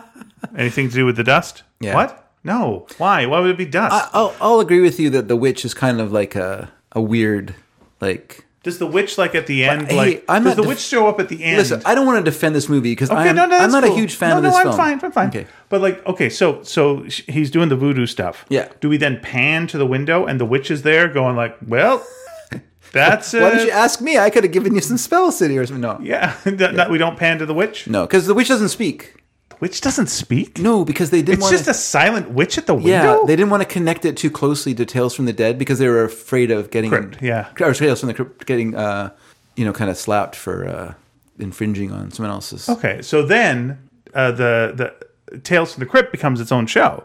But there was a movie, there was a Tales from the Crypt movie that had been made in the 70s as a British uh, film called Tales from the Crypt, using the characters from the comics. Okay. Then I've got I've got multiple questions. Okay. Okay. Is it, can I give multiple answers? Like, Please. okay. So A. I'm I'm familiar with um, Tales from the Crypt, the television show, Mm-hmm. Sure. which has and I forget the guy's name, Jim something, Jim Cummings, uh, does the voice of the Crypt Keeper. Uh, What, And Ernest? no, Oh, okay. that's uh, Jim Varney. oh, I'm sorry. Jim Cummings is a uh, a voiceover guy who does a lot of cartoon. Oh, Okay, stuff. okay. Uh, but he was the voice of the Crypt Keeper. you know. speaks like this. hey, boys and ghouls, yeah, that kind of business. So in the, sardonic dead person. That's right. I've got a lot of puns. Maybe that's why they killed me. and I don't even know if I'm dead or not. Am I dead? Am I zombie? What am I? We don't really establish. Quit axing so many questions. There you go. Yeah, chop chop. Let's get to it. so, uh, so in the British version, Yeah. did they go? Because in the comic, he's not a zombie. He is a, a guy Yeah. who's just a crypt keeper. Yeah, yeah. So is he just a crypt keeper Yeah. in the in the British version? Yeah, they just use the character, basically, Okay. their version of it, but yeah. As a sort of the, o- art, the overarching. Does he do puns, or does he just? Tell I a don't, story? I've never seen it. I've never Because seen I don't think he really does puns in the EC stuff either. it. It's a little punny. Little punny? Yeah, yeah. Because, Okay. you know, they had a sense of humor at E EC. Right. And then that got, and then, yeah, so there was the Crypt Keeper and there was a witch, because that was the, there, There was, was the old witch, yeah. there was the old witch, and there Yeah. was a third one. There was a third one who was the. That was the plumber, and it made no sense. It was just like, I'm just here to fix the sink, but if you want to hear a scary story, Yeah. uh, I don't care. How about this guy, uh, scared of spiders, and uh, one day he wakes up and uh, he's just scary part is when the plumber bends over to do some work. And That's right. Tales from the crack. the crack keeper. That's crack keeper. wait, wait till you see my bill. That's the scary bit. Anyway, also the guy turns into a spider. oh, and, and the wi- the woman he loves is a fly. He, So she there turns was, into a fly um, and he eats her. That's that's the that's the twist. Enjoy. So Tales from the Crypt, Haunt of Fear, and I can't remember what the other one was called for EC, which is sad because I, I have those collections. I have those Russ, Russ Cochran ones. Okay. My favorite is my favorite is the one that has it's um Zombie Freud for the psychiatrist one. Zombie Freud. Yeah. If it's not one thing, it's your mother. yeah, it's that, that kind of thing. You do all those. Yeah, yeah. That's right. But as it turns out, it was a penis. What? Here's a cat who loved his mother. Here, eat a puss, puss, puss. That's nice. Good job. All right, I'm looking for EC uh, horror. Uh, Oh, okay. Hosts. Yeah, yeah. Because ha- Haunt of Fear, I believe, is the one that was done by Johnny Craig. He did like the Vault lead- Vault Keeper. the Vault Keeper. Ah, okay, there you go. And I think though that was Vault of Vault of Horror, Vault of Horror, or something like that. Yeah. That sounds about right. And and then uh, you know, know, uh, I when haven't had something it went on my wrong. You shelf go, for it's a not year." my vault because you had that uh, thick uh, Boris Karloff accent. Right. Yeah, I kept, I think Haunt, I think Haunt of Fear was the one that was uh, Johnny Craig's. Like kind of he sort of edited it and he did the main. He would do the main story at the beginning of each issue, and did a lot of the covers. And they're just his cover, covers are the best in my opinion. And, uh, okay, so the um, okay, so what were uh, so it was the Crypt Keeper, the Vault Keeper, and the Old Witch. Yep. Together, they formed a group. Oh, is that right? Uh, they were they were known as one thing. the Sinister Six. It is, yeah, it was, which made no sense because they weren't very good at math. Uh, but do you know what they were called? Uh, the the something trio. They were no. You would it, listen. It's not going to make a lot of sense. Okay, let, let me know. The Ghoul Lunatics. The Lunatics. Okay. Yeah, they see they had a sense of humor at EC. Mm-hmm. I'm not saying much of a sense of humor, but it's a and then some. Okay, so I'm looking right now at uh, at uh, the horror hosts for DC Comics. uh, okay. okay, so uh, that would be if we're going with them. Yeah. Kane. Okay. Okay, so that's uh, and he Yeah. would be House of Mystery, but also Plop.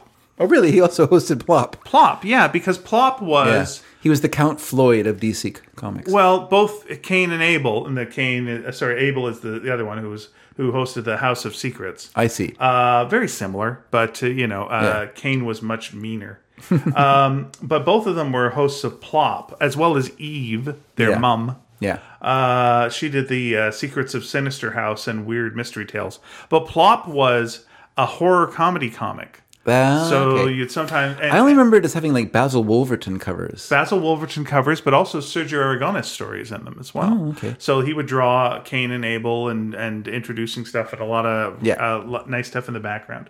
Okay, the other ones was uh, Destiny, who later went on to uh, become uh, Former band Destiny's Child. That's right, Destiny's Child. You're absolutely right.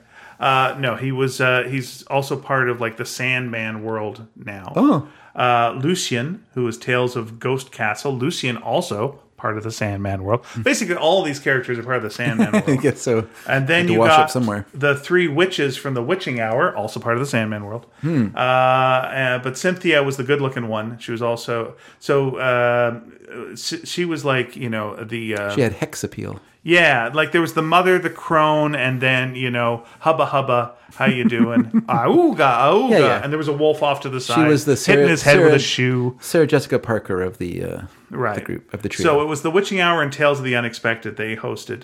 Uh, then there was uh, Charity uh, from Tales of the Dark Mansion, Madame Xanadu, who was a uh, many- Dorita Nightmare. My God, what are the? yeah, They flooded the market. and uh, and then uh, Elvira, who also hosted the uh, House of uh, Mystery uh, books. Yeah. But yeah, it was a lot of that same kind of uh, punishness, and then those ironic twist stories. The stories were so tame compared to the EC ones, which are pretty uh pretty out there. Yeah, they'd be like a story for like House of Mystery would be uh, some kids, and it was Easter, and they'd uh, bite the heads off uh, their chocolate rabbits, and then uh, there'd be a rabbit and would bite one of their heads off. They s- Shrug your shoulder, turn to camera. huh? What do you think? So that's a Yeah. thing, right? Yeah. Like basically, like the, the best part of them was always the covers. The covers were, were good. Yeah. because you know they they give you the whole thing in, in an image and be Yeah. like, oh, that's good. That's a good creepy image. Nice stuff. Sure. I think Good job. probably the better things that were going on were creepy and eerie. The the Yes. the Warren. Warren books, yeah, Yeah, those are because the- they'd still be leaning full on into the. Ugh. They had yeah, a lot of, a lot of young guys who wanted to go back and be be ghastly Graham Ingalls or whatever other names they had. I can't remember the. They all had a name. Now you got me. Uh, now you got me wondering what the the hosts were for uh, Warren comics, but uh, I Well, don't Vam, know. Vampirella or whatever her name was. Well, Vampirella wasn't a horror host. She Oh. had her own. She had her own thing. She, her own- she had her own uh, deal. Yeah, but no, I'm not really sure. Come on, what are we, what are we doing here, Warren? Come on. Maybe they didn't have hosts. No, I think they did have Oh, hosts. I think they did. So Vampirella was like kind of their their their big start, and then yeah, it was creepy comics, uh, eerie. Mm-hmm. Yeah, what was creepy? Here we go. Yeah, they didn't have the Comics Code Authority, so they could just like go to town. Yeah, those are pretty wonderful books. You know, like the artists like Bernie Wrightson and Rich Corbin and people like that. Yeah, it's pretty amazing. yeah. The other Billy Graham. The other Billy Graham. Yeah, there's a Billy Graham who's an artist Yeah. who did a lot of Black Panther comics. okay. Okay. It was very very good, very realistic style. Okay. And also uh, Louise Jones was another artist who uh, worked on those. I think. Well, I think other um, some of the people uh, Who who made. then became Louise Simonson. Okay. Okay. Yeah. But I'm just thinking about there's that studio of three people that all, were all kind of all. Uh, can't remember the name. Um, one was Bernie Wrightson who was in it, but all, there was other guys who were part of that. Yeah. we- Well, you got Steve Ditko, Neil Adams, Al Williamson, and Wally Wood. Yeah. Jeez. Mm. Yeah. Murderers Row. Gene Colan, Johnny Craig. Johnny Craig. Wow. Yeah. Uh, but he went under the so name good. Jay Tacey in there. So maybe he was going under a fake name. I wonder there. why. They want to tarnish his his EC. Yeah. Remember, he had a different job at that time. It was just didn't want to get connected to uh, horror stuff. Oh, maybe the names of the characters were eerie and creepy. Mm. That's a possibility. Okay. Yeah, yeah, yeah, yeah, yeah. They said uh, they they wanted okay. So they were saying here that they they wanted like the Laurel and Hardy kind of uh vibe between the two of them. So creepy and eerie are like Boris Karloff and Peter Lorre. I see. So if you're looking for voices for both of them, then you've got that voice, and then you've got that voice. Yes, there was a time in the '80s when it was. That's when you wanted to b- uh, find those magazines and buy them Mm-hmm. because no one cared about them then, and you get them so cheap. That's how I got all my spirit ones too. All Oh, the yeah, Warren yeah. spirits because no one, no one could, ca- no one could give a shit about Will Eisner at that time, Right. and uh, Yeah, there were 17 issues of The Spirit, and then it was continued by Kitchen Sink Press afterwards. Yeah, I, got- yeah. I have a bunch of those as well. But the thing is, like, uh, Warren didn't do them chronologically. They just pick like their favorite stories, and so they're really front end loaded with like a lot of the great stuff is in the Warren, and then uh, Kitchen, Kitchen Sink kind of had just kind of finished it off. But they would Kitchen Sink would also include other characters that because the Spirit came as like a supplement in the newspaper. Yeah. so it would have a Was spirit it eight, eight pages? something, something like that. So it'd have Yeah. like a spirit story, then it would have a couple other characters as well, Right. and drawn by like other people that uh, Will Eisner knew from his past, like Lou Fine and people like that. Mm. And then they would draw the stories like Domino Lady or something. I can't remember the names now, but uh, and they're fine, but then they're not spirit stories. Like those are just like monumental uh, stories. Vampirella is an interesting character in that uh, people like Vampirella, and Yeah, it's been 'cause she has- around for 'cause she has forever. boobs. Mm-hmm. Yeah, but so do a lot of other uh, characters. They like them too. Yeah, I mean, Phantom Lady never took off like Vampirella, and she's gotten mm, as well. um, but va- yeah, it's it's it's odd. like there's been a couple of times where uh, I've been working with an artist, and you know they've we've kind of put together pitches for Vampirella. Okay. because that comes up every so often where they're like, we got to revamp this character, and they've revamped her. Well, a revamp thousand Pirella, times. this character. Re- oh, revamp. Well, you know what? You're not wrong. That was one of the characters. Like I, I came up with an idea because she has been revamped so much Okay. that I was gonna uh, do a thing, uh, possibly with uh, Giselle uh, Legacy, the, Yeah. who would do Exorcisters with, because she really likes drawing Vampirella. uh, in fact, there's some drawings of Vampirella with the Exorcisters that she does as commissions. Okay. and they fit together quite well. um, but my my premise with her, because I don't think it's going to happen, uh, so I'll say it uh, is like when she dies, uh, she she reboots basically. So she'll come back from the dead, but like as a completely different concept. So you know, uh, she's an alien, and Okay. then like then then she dies, and then she comes back, and you know she's you know a housewife who's very frumpy, and you know, uh, but then you know uh, discovers you know the world of vampires, and like you know really comes into her own, and well, that's okay, and then she dies, and it's like no, she's a superhero as part of the this and that, Yeah. she does, and uh, now it's an Archie type comic um, because she has come back so many times as so many different things, and she was an alien from like a, a planet of vampires at one Hmm. Okay, point. So, okay. you know, and none of these things tie in. Mary Obava film, Planet of the Vampires. Okay, Pretty good. And you know what's not pretty good is her uh, movie with um, what's his name from uh, from the Who. Roger Daltrey? Yes. He did a Vampirella movie? Oh my God. did he do a Vampirella movie? Huh. Yes. Okay. The answer is yes, he did do a Okay. Vampirella movie. And if you want to see him dressed in a Dracula outfit, just running around, Okay. that's your movie. I see. That's your movie. Him Oh. Yeah. just running, Yeah. not shot in a way to make it exciting, but just like him at the age he was, Yeah. running around. Sure. A lot of that. And uh, yeah, there's uh, kind of sexy lady in it. yeah. Oh boy, Fun. it was uh, it was a thing. It's a thing. Maybe one, maybe someday in the in the future, I'll uh, do something with Vampirella. It'd be it'd be kind of fun. She's, she, ah, yeah, there's How about she something that- comes back as a as an ape and be vamp vamp gorilla? oh, that's not bad. That, uh, mail that to the '60s, probably. Put it in an envelope, send it back in time. Yeah. Oh, I'm on it. That's interesting. What's that? Okay, so she was created by Forrest J. Ackerman. Oh, A- really? and Okay. and uh, what uh, what uh, uh, female comic book artist? There's a clue there. Female comic book artist. Best known probably for her underground work. Oh, okay. So that would be I can't remember her name now, but um, shoot, I have had a couple of dinners with her. yes, she. Have you ever met her? no, Okay. no, she didn't like Robert Crumb. Let's put it that way. No. But I can't remember her name. I'm sorry. Uh, Trina Robbins. Trina Robbins. Yes, that's Yeah. her. Uh, so uh, it was created by Forrest J. Ackerman, Yeah. Trina Robbins, Okay. and Frank Frazetta, Wow. because I think he did the first cover. Yes. So it could really set the tone. yes, the sexy tone. Yeah, the sex, the sexy tone. he said it. Interesting. He drew he drew a lot of sexy girls for uh, for Little Abner for a while. Oh, is that right? Yeah, he was a back. He was a, a assistant to uh, Al Cap. Where is the damn movie? Talk about the movie uh, things. Yeah. Me. Oh, there we go. 1996, uh, Vampirella film uh, came out uh, from Roger Corman. I see. That which makes a lot of sense. yeah, there we go. Uh, oof. Okay, it was directed by. I'll tell you what they say. Uh, it was directed by Jim Wynorski. Jim Wynorski. Let's Okay. see, what else has Jim Wynorski done? Not Yeah. much. Uh, who said in 2013 it was the one film he regretted making. Okay. I can look back on it today and say, oh well. But back when the memories were fresh and the blood wa- on the floor was yet to dry, it was painful to even edit. He said, "What went wrong? Wrong choice for the star. Massive union problems in Vegas. Studio interference. Theft. Accidents. 112 degree heat. You name it. We had it happen. But at least I got to see Soupy Sales perform." When seeing Soupy Sales perform is the best part of your movie, and he's not in the movie. wow.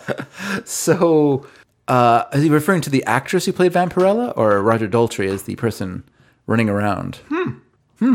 Who was the star? Doesn't. Uh, Who who played Vampirella? uh, that would be uh, Miriam Talisa Soto, who is a uh, is known for pl- uh, portraying Bond girl Lupe Lamora in License to Kill. Remember? No. She, okay. Uh, she was also Katana Okay. in Mortal Kombat and its sequel, Mortal Kombat Annihilation. Oh, Yeah. So does that? I've seen both those films. but I do not know who who she is. okay. Uh, she she appeared in magazines such as Mademoiselle, Okay. Glamour, and Elle. Hmm. Yeah. So those are things she did, and then she did. Uh, she was in uh, Mambo Kings. That's oh, nice. that's no, I don't not seen all. And she was also in. Yeah. Oh, There we go. Wait, wait. Okay. Okay. Uh, she got the role of India in her feature debut. Oh, wait a second. Spike of Bensonhurst, a comedy. Oh, this all ties in. 'Kay. A comedy starring Ernest Borgnine. Oh, as a guy who thinks his wife is a real battle axe, and that's her. and he just wants to have her killed. I can do better. No, you can't. No, you can't. that dinosaur brain talking again. Oh, and she married Benjamin Bratt. Oh, Yeah. Yeah. okay. Who didn't marry Benjamin Bratt? Seems like a lot of people married Benjamin Bratt. Oh, well. Why do I think that? Yeah. Why do you think that? I don't know. It just feels like he was he dated someone else who was uh Didn't he date Sandra Bullock? I believe so. Yeah. Because they did dem- and Julia Roberts. they did Demolition Man together. Yeah, he, ma- he married uh, Ju- not married, but he was uh, he dated Julia Roberts. Mm-hmm. Uh, let's see, Tally Solo. Oh, I feel like there's some someone else that, that that makes a lot of sense with this. Anyway, I don't know. I think you're right though about Sandra Bullock. Yeah, Yeah, I seem to remember I there being an think so too. item. Don't you think so? I don't know. I don't want Telltale's out of school. I think Benjamin Brown. I'm not even in school. I don't, I don't know even know telltales. what I'm talking about. I think you- you're letting me down here, uh, Benjamin Bratt uh, Wikipedia page. Yeah. Oh well. Oh, he got a gr- gold raspberry award Oh, for what? uh, for his work in the next bit best thing with Madonna. Never seen it. Oh, you must. Must I? No, but what you Must should what I? you should do is you should see Vampirella sometime Really? when you're on Tubi. Yep, taking a break from uh, doing your uh, if I Dark watch Shadows. uh, if I watch Vampirella, you have to watch Listomania with Roger Daltrey. okay, is that a horror movie? No, Okay. it's a doc- it's a, a biography of Franz Liszt, the composer, directed by Ken Russell after Tommy. You son of a bitch. Okay, I'll do it. You'll enjoy it. All right, fine. I mean, you won't enjoy it, but you you'll find it interesting Okay, fine. or not. That's great. It's entirely up to you. It's all right. How you approach it is up to you. Okay. By the way, happy October. Okay. So Oktoberfest? Get out your beers. No, I'm thinking more like horror movies. Like now is the time. I went and saw Barbarians the other other night. Is it barbarians or bar- barbarian? I think it's Barbarians. Okay. I believe. Maybe I'm wrong. Maybe right. it's just Barbarian. I don't know. I've read the plot. Oh really? Yes. You're not supposed to. You're What do you mean? Why? supposed to go in fresh without having any idea what it's about. Oh no, I don't want to see it. But go ahead. Uh, what what it was really good. Yeah, I've heard. Good I don't things. want to talk talk about it and, and anything but generalities. I went with uh, Mary and Eve. Eve spent much of the movie with her head hidden behind her coat. It's just, it's singular. Oh, I'm sorry. That's all right. The, the, I don't- I'm already talking about the sequel. It hasn't come out yet. Uh, were you thinking about Barbarians, the 2021 film that was a British thriller about a dinner party in a new home being interrupted by masked invaders? No, No, you weren't. I was not. Okay, well then we're not talking about Barbarians. I was then. not. All right. But the other film that I watched, other horror movie that I watched was uh, X, the Ty West film that came out last That, year. uh, leads. There's other sequels. Yeah, Pearl's out because I, I wanted to see it when it came out, but I, we just I couldn't find the time to to, to go to the theater to watch it. But Pearl, Pearl is playing at Cottonwood, so I really want to go and see that there. Mm-hmm. And um, so I watched X, and it was very good. Yeah, I've heard good stuff about. It that. was really good. Yeah, I've also read the plot of that. Yeah. Yeah, it's creepy and it's also disturbing and has some good gore. And it's like it's a very practical film. Like it's very much in camera, a lot of a lot of the effects and stuff like that. So that was fun. Like that's so nice to watch a movie where, you know, it's not all things that it's not all gloopy It feels CGI like it's, effects. it's the thing now, horror wise. it's the most effective thing. Yeah. You know, like CGI doesn't work. It just doesn't work. Like it takes you out of the movie. Like when you're watching something imaginary, like like superhero movies, it's fine that you know that it's looks artificial and and you know, but when you're watching a horror movie, you want it to be grounded in reality. You know, you don't want to have like that fa- sense of fantasy that you get from from CGI that doesn't Yeah. feel quite real. You know, Takes you out of it. yeah, yeah, and yeah, it, it's but it's a fun film as well. Like it's like like I said before, like going to see Barbarian. Like people are like, oh, this movie's terrifying and stuff like that. And, and Eve was scared during it, but I was just kind of sitting there like, doom, doom. like so, I don't know. It takes, it takes something really special to get me like s- uh, in a scared place. But What gets you, what gets under your skin in a horror movie? it's got to be it's, it has to be atmosphere like it has to ha- you have to set up the atmosphere like you got to take the time to like get get it creepy get it nice and creepy and then build just keep keep the screws on and keep building that tension and if you don't then i just relax because i'm watching it and i just can't help but think to myself oh interesting camera move or something like that you Yeah. know like that so it kind of takes you out of it anyway because i'm thinking about it in terms of the the mechanics of making a horror movie I, s- I still think yeah I think like horror movies are good to see in a group in the theater. You know, one it's good because it's dark, Hmm. and one it's good because it demands your full focus. Yeah, yeah. You know, whereas if you're watching it on television, you're looking at something else, or you know the dogs come in or something. Yeah, and, yeah, And goes yeah. like, "Do my nails." I'm like, "All right, fine." Oh, get a little I'm going to nail hire a varnish. professional Mm, for this job. You know, and I think that works. And I think like one of the reasons superhero movies or whatever uh, work, or at least the Marvelish ones, Yeah. is because there's usually like some reveals or something big, Mm. and so that's a good communal experience to have. Like in you know watching the Yeah. whatever the recent Spider-Man one that had some bigs, whoa's Yeah. you know that's nice to see in a in a group Yeah. you know and then recently you know they had that movie bros that came out like last last week that did not do that well and some people were saying because it was like a gay movie but i think it's like because it's a rom-com and like y- a rom-com doesn't necessarily work in a communal setting that's not uh, there's Hmm. Yeah, no yeah. reason to see that in, a- Yeah. in a communal setting It- that movie will probably do really well, like on video on demand Yeah, or, yeah, or yeah. on, uh, on in streaming or whatever. yeah that'll be really enjoyable to watch Mm-hmm. in that environment but like the idea of seeing you know a romantic comedy i'm trying to think of like when was the last time uh, when Harry met Sally? just not- Sleepless in Seattle. Boy, my F references are old. you know, type movie would Yeah, uh, yeah. would would go would like be worth going to a movie theater for. It's so expensive, and I don't know if the experience in a in that kind of. I Setting, mean, I love going to the movies, so I'll go and see. no, I'll see. anything. I'll see like I'll see Mrs. Harris Goes to Paris in the theater, you know, Right. Which we did. So, you know, like I mean, I'm sure that'd be just as fine to watch watch at home. I probably, I prob- I probably was also like simultaneously streaming when we went and saw it in the theater. Yeah, I mean that's also a good movie for say mums. Not to say there's anything about wrong with mums. Yeah, what's wrong with but mums? like yeah, I, don't know. I, I don't like them. don't care for them. what about mummies? Uh, I like I like those. I like both mums and mummies and horror movies. Okay. those work for me. uh, but you know, it's it's the kind of movie that about like you would mothers? tell your mom about and Yeah. go like, oh, there's this movie about a woman and she's you know a woman who's this and goes to Paris and you know d- people don't respect her at home, but they respect her in Paris and she like okay that sounds good, but why would you go to the movie theater now? Yeah. and and and see that you know there unless of course you're a real uh, I love- movie buff. I love movies. Yeah, I love, Yeah, yeah. I love the but experience. most in the people theater. don't. Most people Yeah. don't. Oh, I love movies so much. I'm going to see a movie a week if I can, maybe more. Yeah, You yeah. know, I I usually do, uh, but yeah, most people don't. Yeah, yeah, Especially when you have infinity movies at home Mm-hmm. to watch. Every classic movie ever is available at your fingertips, probably free uh, on your TV. Yeah. It's like, well, why, hey, why don't you come down to the movie theater and uh, pay sixteen dollars, and you know maybe it'll be uh, you know late enough to see. Maybe it won't. Maybe you're gonna miss some stuff because you know it's it's not the best picture in the world, not as good as the picture at home. And uh, there you go. Well, depends on the movie theater. Mm. Depends on the movie theater. Depends on the people's TV how they set it up too. But yeah, I think I do think it's wrong of mo- like movie theaters now are like pretty much like they're living off the backs of movie fans. You know what I mean? Like they're exploiting people like me who will pay sixteen dollars to go see a movie or and more because I you know I like to go with a family. So Yeah. Lisa and I'll go or Mary. But I mean, And that's I mean, how many people go with their adult children to see movies? yeah. I mean that Jesus, if that's the if that's the marketing they're they're aiming at, good luck. Yeah, That's the yeah. end of that. yeah, yeah, yeah. No, it's true. Whereas, yeah, the girls and like it's funny. Like Mary and I will regularly like she'll write and she'll be like, "Oh, I watched such and such," and I'll be like, "Oh, that's a good movie." So then I'll phone her so we can talk about it. You know, be like, "Oh, you should watch."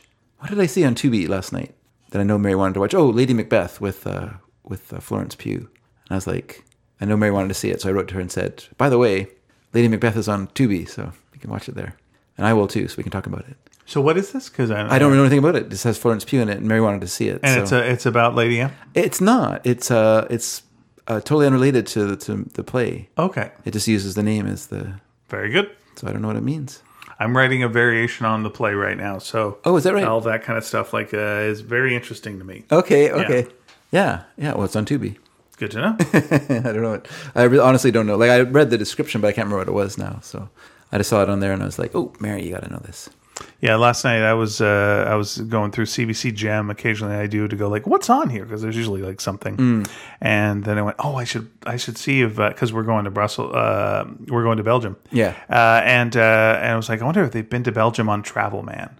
Okay. They have. Oh yeah. And With- so with whom? Uh, um, with oh oh, he's got t- two names that uh, most people have two names, but it's a pretty basic name. Okay. Ah, I forget what. that's fine. Don't Yeah, worry. anyway, about it. Don't it's worry. about it. a, uh, it's a comedian. Yeah. Anyway, uh, so one of the things they go to, they go to like a, a chocolate workshop. Of course. And they, they go to uh, a village, like a miniature village that uh, you know is kind of like the one from um, from uh, Hot Fuzz okay. Okay. you know, but a, but a Yeah, yeah. much larger scale. Sure. They go to a puppet show. Okay. Uh, and they go to uh, the comic book museum. Oh, Yeah. So I looked at that and that was that. That looked pretty uh, pretty good. turns out it's closed on Monday.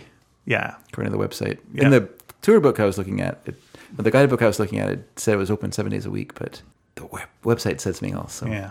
I wonder if we could just ask, like, can we just go in anyway? Can can we sneak in? we sneak in? Come on, someone come and unlock the back no, no, door. no. But it was it was interesting, like, because then they went on a on a, a walking kind of tour of giant uh, murals.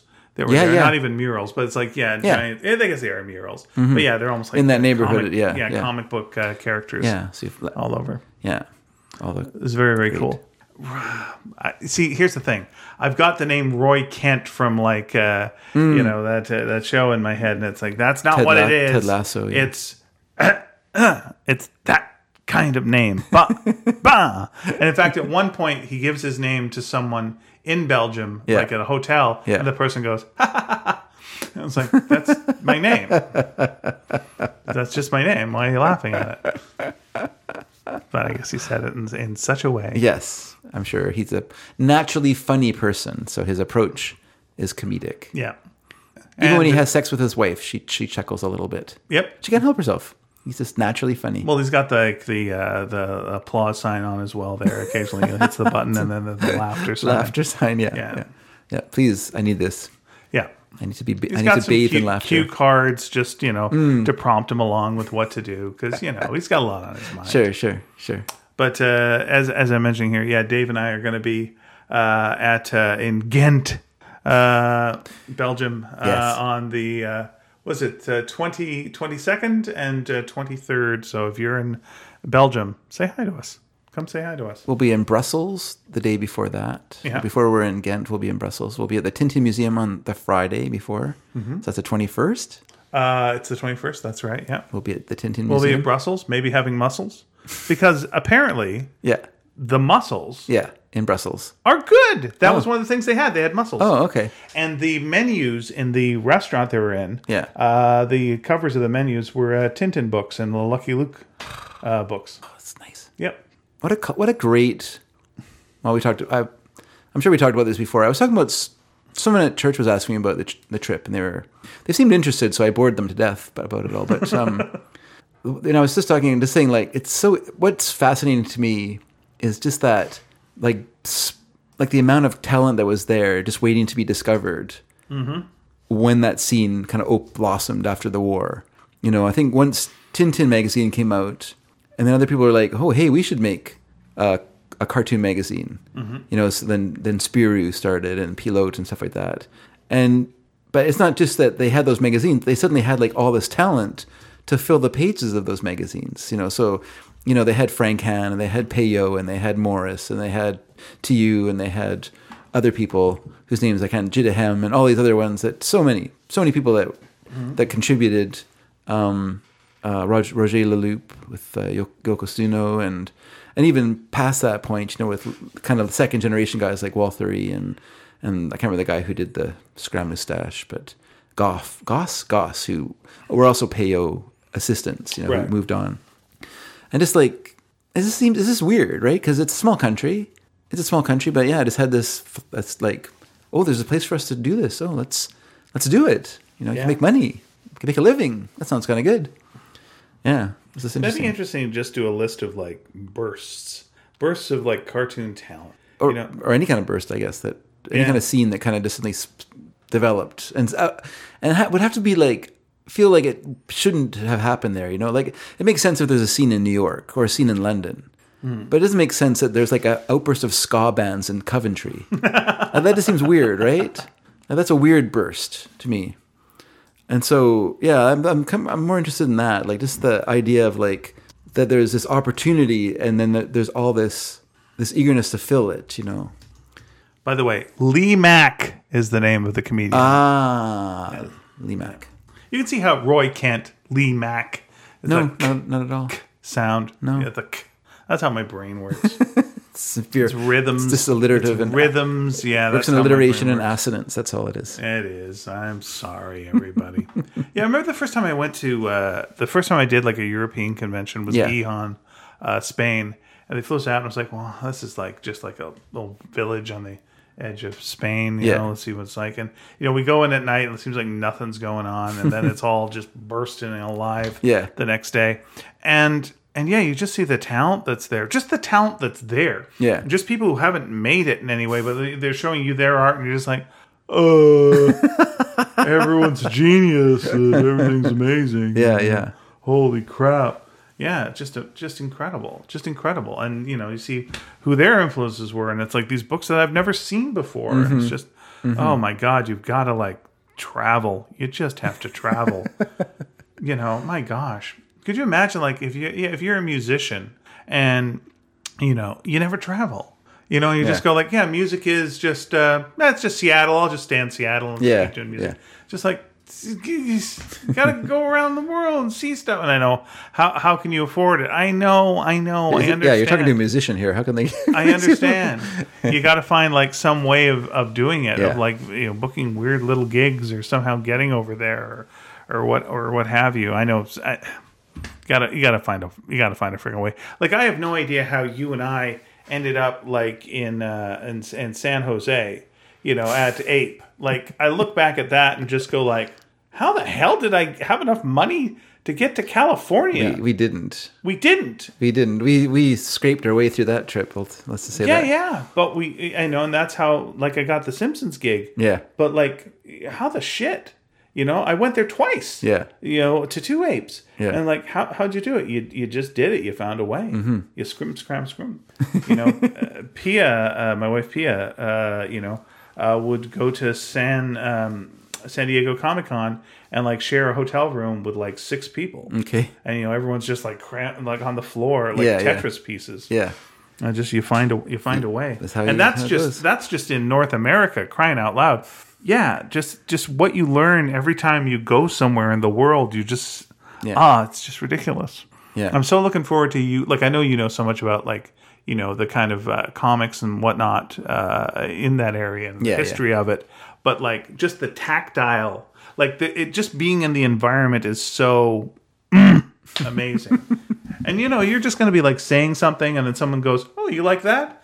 Yeah, I know that. What, what do you mean? Well, I grew up next to Baby It's going to be that kind of story. Okay. Yeah. Be good. Be good. Again, it's it just reminds me of uh, uh, we were over uh, at a at a friend's house, you and me, and um, uh, who's the, who's the name of the uh, famous uh, artist who did like the Ra- Raiders of the Lost Ark uh, poster and Mm. yeah. whatnot? Oh darn! You know exactly. Who I know am who. talking yeah, about. I know who you're talking about. Right. But my, yeah, I know. It's funny. Yeah. Uh, anyway, a very famous artist, uh, and it would be impressive if we actually were able to come up with a name. Drew Struzan. There you go.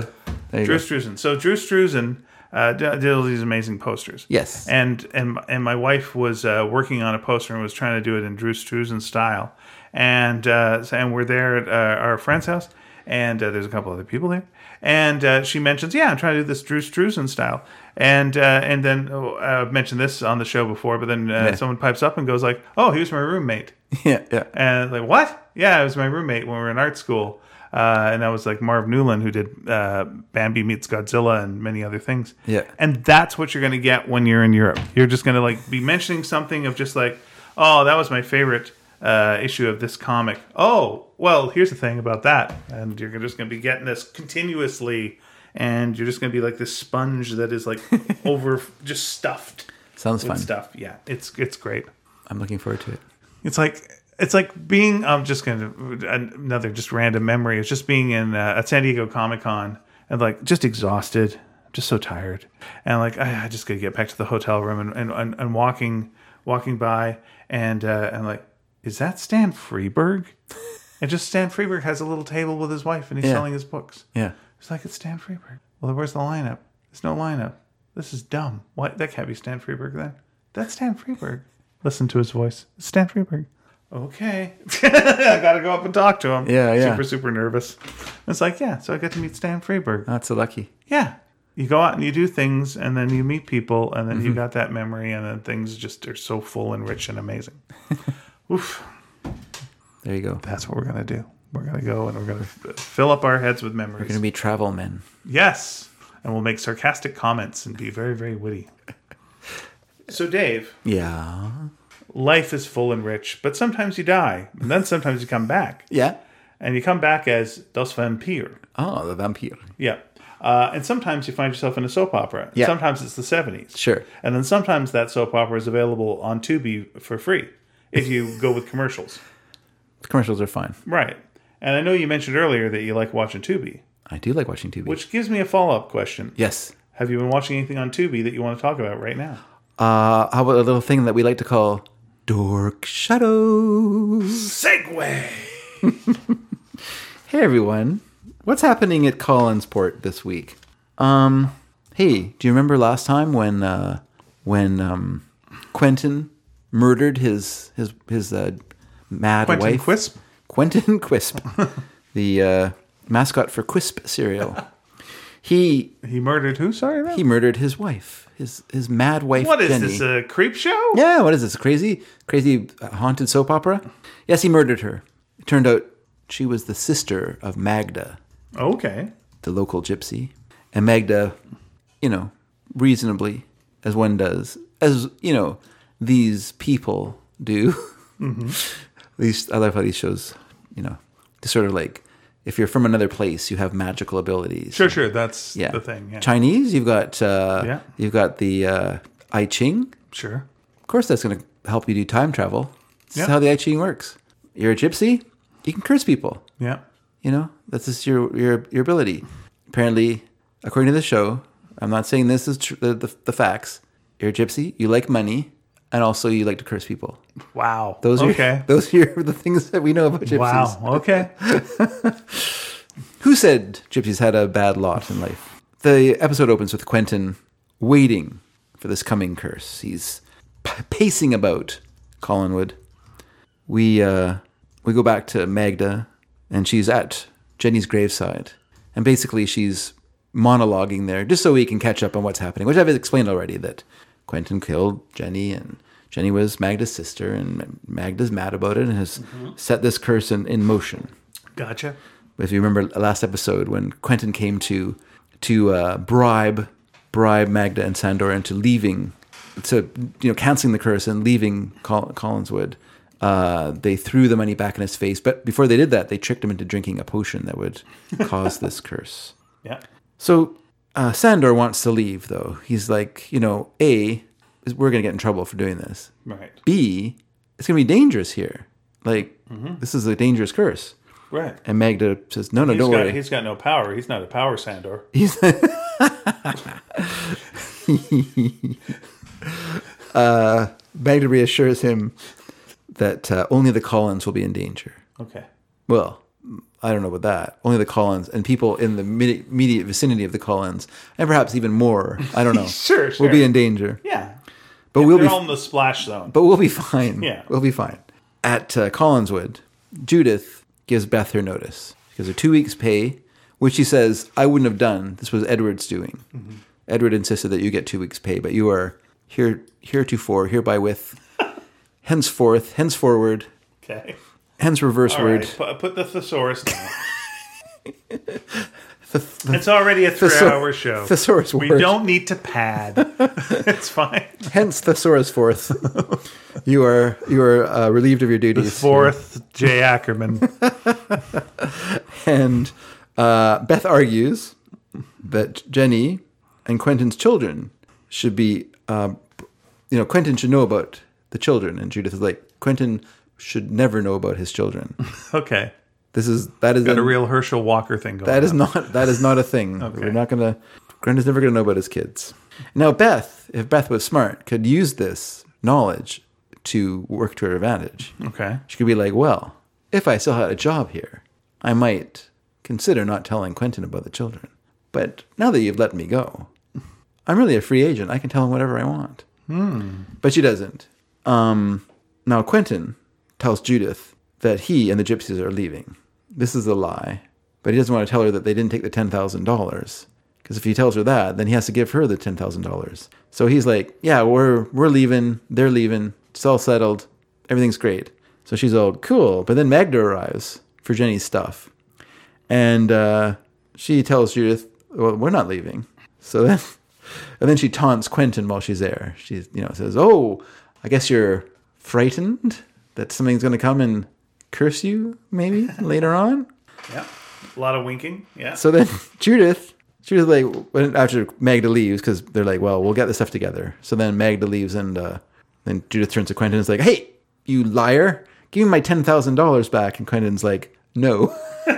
Basically, that's all he says. He's like, no, I need to, I have to start again, and I need this, I need some, you know, Folded some seed money. I need Yeah. some, you know, money to, Yeah. to live. She goes, well, ten thousand dollars is a lot of money. He goes, I know, I, but I'm not giving back. And she's like, she demands it, and he's like, no, and he runs up the stairs like a little boy. It'd be nice if he'd gone like, uh, you know, hey, ten thousand dollars is a lot of money. I know it's the seventies. Can you imagine how much this is worth now? And then runs up the stairs. Like what? 69.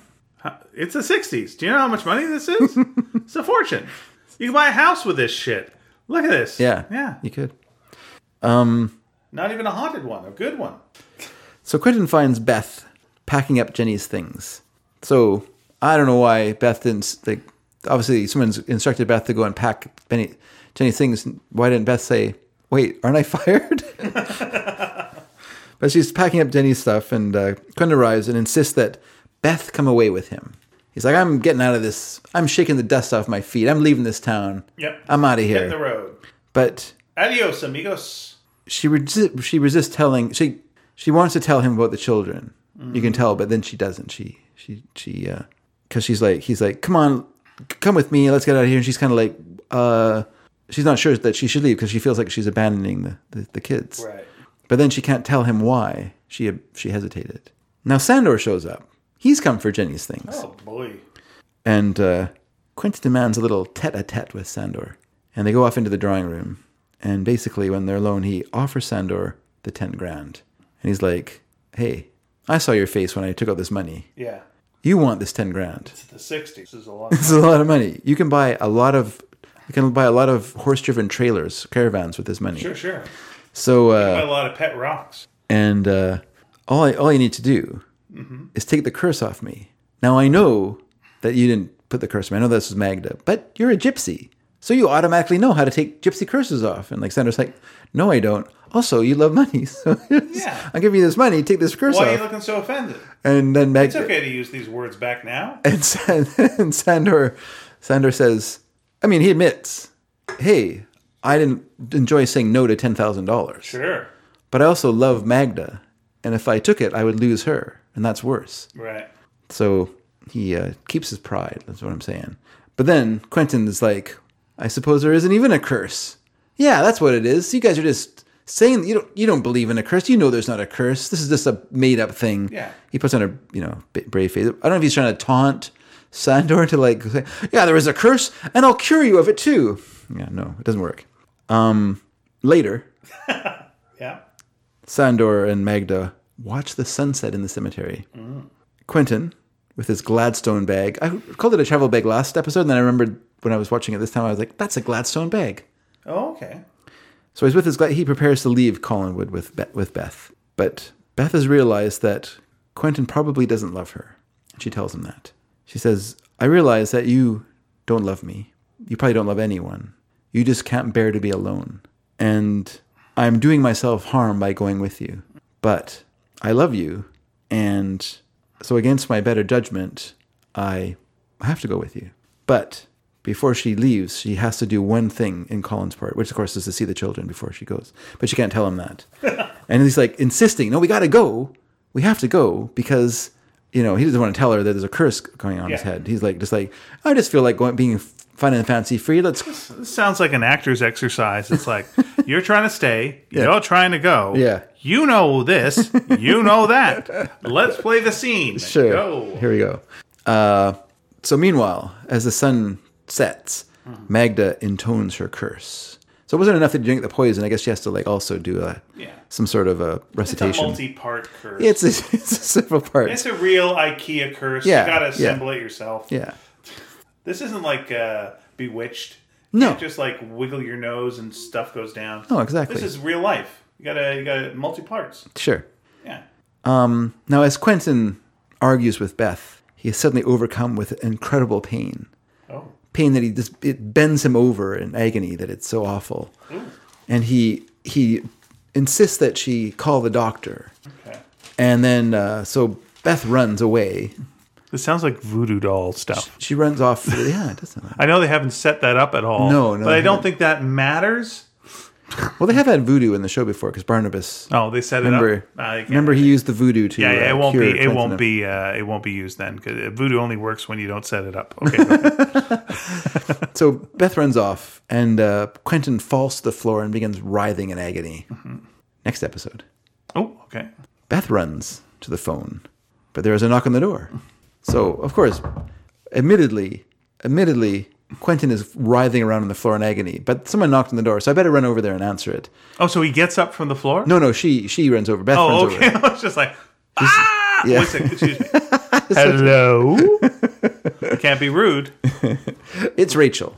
All right. So it feels like the writers are like, oh yeah, we've been concentrating all this Magda Jenny stuff for the last couple of days.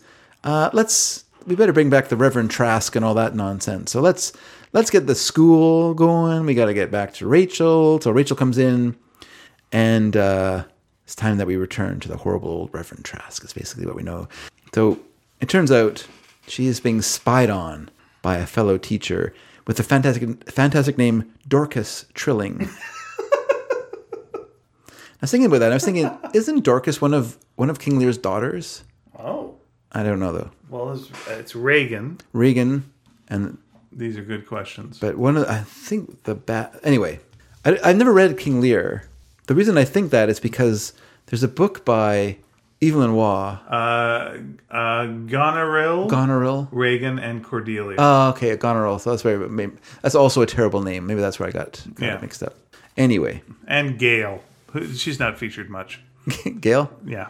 Gail just like is hanging around. Okay. Just like, hey, how about me? Like, Gail, this isn't about you. Yeah. There's a lot of that. What Gail, get what, lost. What about me? Shirley, get out of here. yeah. You're not in the will. You're not in the living will. Um, so yeah, she's being spied on by Dorcas, who's a, a fellow teacher at the school. Oh, Dorcas. Uh, so she's she is uh, telling Trask all this. Now this is time for what is uh, a mixture of with Trask, a mixture of someone yelling, Okay. self righteously yelling, but then also like doing a lot of like weird groping. Oh, That's the character, not the actor. okay. I feel like with Roger, what's his face, who plays uh, Dirk Wilkins and has played other characters. Dirk Wilkins is such a great name. Yeah, Until I heard this Dorcas name. Dorcas Trilling. Pretty good. Yeah, it's a good name. Um, that actor, Roger, whatever his name is, he that guy is a major major league like actress groper. Yeah. Like he's got his hands all over them in ways you're just kind of like, hmm, like This probably isn't in the script. it's right on the script and it's This is live. getting really Richard it's Dawson-y. live, so the actors can't just like stand up and go, "Would you get your hands off me?" Um, but yeah, like Trask is very much like you just feel like this real sexual tension, like this real Yeah. and it's intentional. Like they want to build this up, this idea that he's like, like not only is he like a hypocrite, but he's also a real creepo, right? Sure. Uh, so he even confesses to Dorcas that Rachel is a trial to him, that his feelings for her are such that he cannot just let her go. He must keep her near him. But you know, and uh, and he says like she brings out what he says are negative feelings in him. Mm. So obviously he feels like this great deal of lust for her, and we you could feel it before, like in the scenes where he, that he had with Rachel.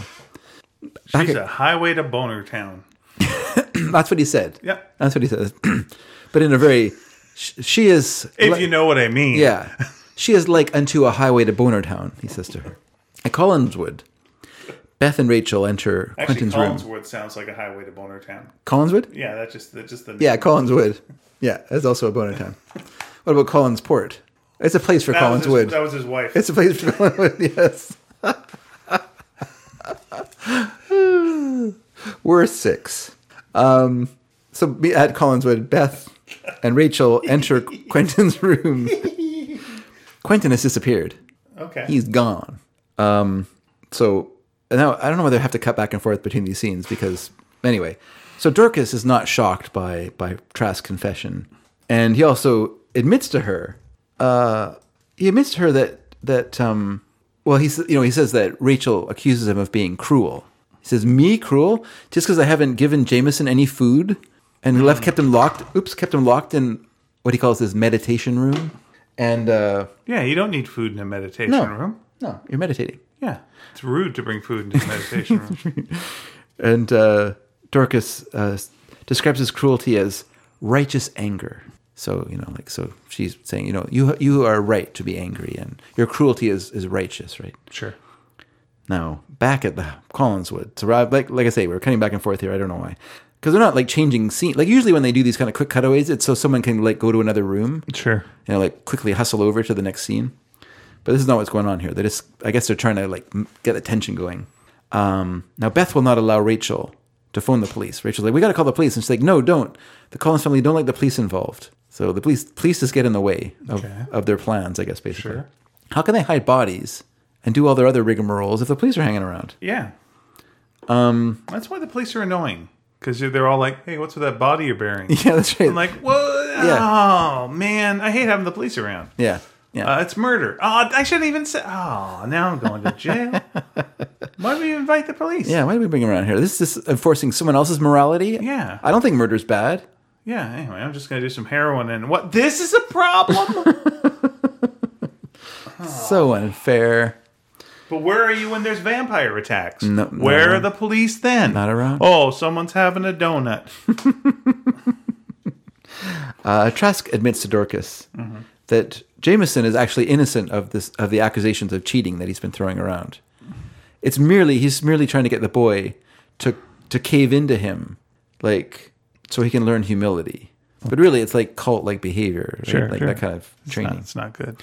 Not feeding someone, making them making them bend to your reality. Sure. This is sickness. It's classic. Uh, as Beth and Rachel hurry through the house, the phone rings. Okay. Now, of course, once again, I know we're looking for Quentin who's disappeared, but the phone rang, so we got to answer it. Of course you do. It's the law. Could be a long distance call. It's Trask. You don't know. Okay, go It's ahead. Trask. Uh, he threatens Rachel as a murderer and thief. We know that he's been holding this ridiculous charge over her, which is so like ridiculous and phony baloney that you're, every time you hear it, you're like, Rachel, just tell him to fuck off. Rachel. Come on. I know you can't say that. It's 1897. Right, right, right. That's pretty crude. you might as well be able to say a highway to Boner Town. But that's right. Maybe invite him to take a trip to Boner Town, and not your Boner Town. Yeah. Someone else's A trip Boner to Town. Collinsport. What? Oh. Uh, so she's like, she says to Beth, "I gotta go. I g- gotta go back to the school." She's like, "Why? Well, I thought we are looking for Quentin. I, I know we're looking for Quentin, but someone just accused me of being a murderer and a thief, and in that order, Wh- which is worse. I don't know. Uh, I gotta go back to the school." So she leaves. okay. And by the way, if people remember, the school was set on fire by Laura Collins. Well, we don't know that for sure, but it, it caught on fire, and it seemed pretty likely that it was Yeah, Laura pretty- Collins. pretty likely. and now the school is on the on the grounds of Collinswood. In case people are wondering why there's so much like easy back and forth between a place that before it felt like it was like halfway between Boston and and Collinsport, and now it's uh, now it's like everyone just goes, "Well, I got to go back to school." Moments later, they're there. Um, so Rachel walk uh, leaves. She- She's walking through the woods at night, Yeah. and she hears some footsteps Oh, boy. and some rustling in the leaves. Oh, man. And when she stops, yeah. the footsteps stop. oh, that's good then. It's fine. Everything's fine as long as she stands still. Yeah. But then she starts walking again. Footsteps. Stand still till dawn. And then you she- dumb dumb. Then she, then she thinks she sees something, but oh boy. she's not sure what, and she screams in fright. Yeah. But luckily for her, she is found by Trask. I don't know if that's lucky, but anyway, she's found by Trask, and uh, he escorts her back to the school. So there, Trask offers to remove a sin. So she said she's done a lot of bad things the last little while. She's stolen food for Jameson. She's lied that Jameson didn't cheat. Right. She's done all these things, but of course, her lie about Jameson not cheating is uh, Trask lying to her that she lied. But anyway, it doesn't matter. He's lying, but he offers to remove a sin from her record. She can buy the food that she stole for Jameson, even though he didn't actually get the food because Trask intercepted her and took it from her. But she can buy that food Mm-hmm. for a week's salary. What? That's his offer. How much is a week's salary? I don't know. But let's say it's probably, it's probably more than like some bread and water, or like whatever she stole from. It wasn't bread and water, but Yeah, yeah, whatever she yeah. took. It's a real Les Mis situation. But when she vehemently, uh, uh, like, well, she gets angry about this whole thing. It's Yeah, not a fair yeah. uh-huh. exchange. Pulling a big Uh, Javert. he slaps her. oh, that can lead to voodoo. He then leaves. Pan over to a witch in the window. But I think it's interesting because he slaps her, and then I think he feels kind of bad about it because he attempts to like apologize. Oh, that's nice then. That's you know, fine. it's fine. It's Yeah, a- that's you know, fine. The bully slaps, and then he al- also like goes, you know what? And goes no slapbacks. You shouldn't have. You shouldn't have made me. You shouldn't have made me do that. You That's the that's that was her problem. That's her problem. She shouldn't have made him do that. should have made him slap her, and Yeah, that's that's right. She has to look look in her heart and try and you know maybe figure out her own maybe motives. the sin she should try to get removed is making him do that. maybe so Yeah. maybe two weeks of celery. Yep. Uh, Slap! so- Look what you made me do. Give me give me a week's salary for making me do that. He then then le- he leaves to go to his own meditation room to his study. Good. And uh, but when he leaves, Rachel discovers that Dorcas has been spying at the door, Oh, and of course she she accuses her Dorcas at the door. she, uh, she accuses her of, of spying on her, and also says, "I'm sure you're the one who told Trask that I'd gone to Collinswood." And Dorcas is like, "You are disobeying Trask, and you are being bad. And of course, I'm telling him what you're doing because you are the bad person in the situation." Sure thing. And then, uh, so then Rachel insults her. I can't remember what she says, but she, you know, it's nothing too. It's pretty mild. You know, these are very mild. But she insults Dorcas, and then she leaves. leaves the room. And Dorcas left alone. She's doing that little thing that people do when they're left alone in a in a scene where nothing's happening for a second, and so they just kind of like walk around like, "I am the greatest spy in the world, who's been spying on." Rachel and seeing where she's gone, and oh my god, what is that? What has come into the room? she screams. Yeah. And uh, she's screaming, and let me just turn the page. Real cliffhanger here as I turn the page. Yeah, this sounds like the end of the episode. Sh- Yes, a figure approaches her, and she screams, and her screams bring Trask to the classroom. He's in his study looking at a book, Right. and he hears the scream, and he runs downstairs, and he finds Rachel uh, leaning over the mutilated body of Dorcas. Oh, They're both very confused because what happened? Everything. yeah. Meanwhile, back at Collinswood, Ooh, okay. That would have been a good uh, end for the episode. Beth finds in the foyer, like in the the, the Yeah. uh, entryway to the house, she finds an unconscious Quentin laying on the floor by the front door. And uh, let me just say, he looks like he was shot out of a cannon because he's all dirty and his clothes are torn. And uh, he wakes up. She, wa- you know, she wakes him up, and he he's confused. He has no idea what happened. He can't remember anything. And that's the end of that episode. Okay, that's also good then. Yeah. So I wonder what it. I wonder what the curse was. They had to wait for the moon to come up, and uh, he doesn't remember what happened. He's all his clothes are all torn, and Yeah. someone just got killed. Huh. But don't worry, only the Collins family is at risk, right, Dorcas? We can always. That's. There's. I don't know if that's cold comfort. Hmm. But anyway, Well, there you go. that's where we go. That's where we end, everyone. On a, on a completely unrelated note, yeah. uh, I watched uh, Werewolf by Night. What is that? Oh, are you familiar with the comic book Werewolf by Night? No. The Marvel comic? No. Oh, it's a Marvel comic. Okay. Um, there's a character called Werewolf by Night. I, li- and, I like uh, the name. Yeah, uh, he is a werewolf. By night, Yeah, by night. Yeah. His name is Jack Russell. like a dog. Yeah. 'Kay. That was kind of the joke at the Sure. time, once upon a time. 'Kay. Uh, and yeah, he, in uh, Marvel Comics, like whenever there's like a bunch of monsters to show up, like Morbius shows Yeah. up and Okay. uh, Ghost Rider. Yeah, Okay. usually Werewolf by Night will show up as well. Yeah. So he's a, a werewolf who's trying How to. come Like, they didn't call it Vault of Terrier? oh, that's very nice. Yeah, I love then, it. Then Jack Russell would make more sense. Yeah, it would. That, Yeah. Excellent. Well, you drop them a note. we'll send her note back in time. Um, but uh, the uh, folks over at uh, Marvel TV Okay. uh, or what have you uh, made a Disney, spe- Disney Plus, you mean? yeah uh, did a spe- did a special uh, like an hour long special uh, a Werewolf by Night and it's shot in black and white. What? It's on Disney Plus right now.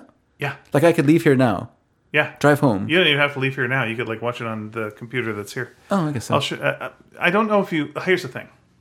Uh, they actually made like a trailer for it, kind of in the uh, you know how in the in the grindhouse they made like you know the Mm-hmm. fake trailers? Yeah. fake trailers. Yeah. Well, they got like a trailer that doesn't do a bunch of spoilers really with it, but it's just a fun trailer. They'll show it to you Cool. later on, and Cool. maybe we'll even put that up.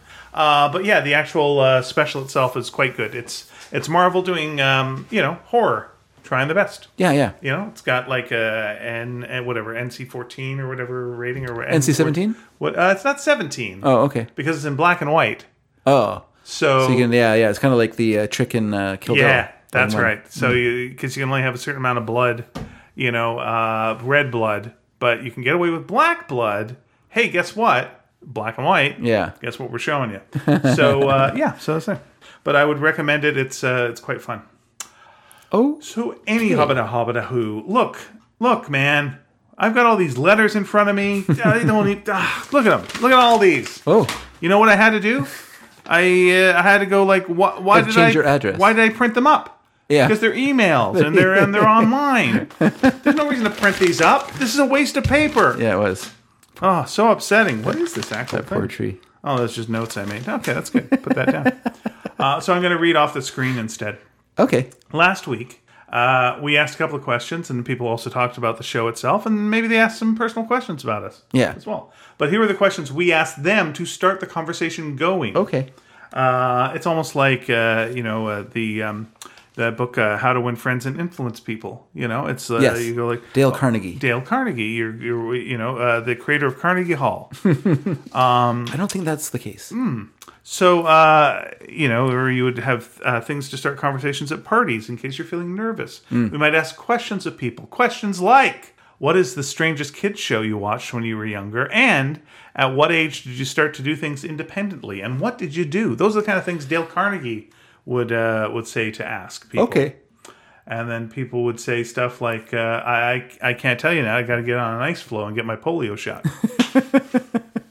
Edward Dragansky. Did you see a polio bear when you were there? Oh. End the show now. End the show now. Edward Dragansky. Sorry, Ed. uh, We got to go. Yeah. Buy it.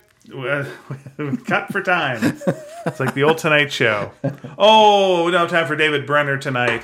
Hey, how's it going? I was talking about my pretzels and mustard. No, get out of here. Why are you wearing a giant fur coat?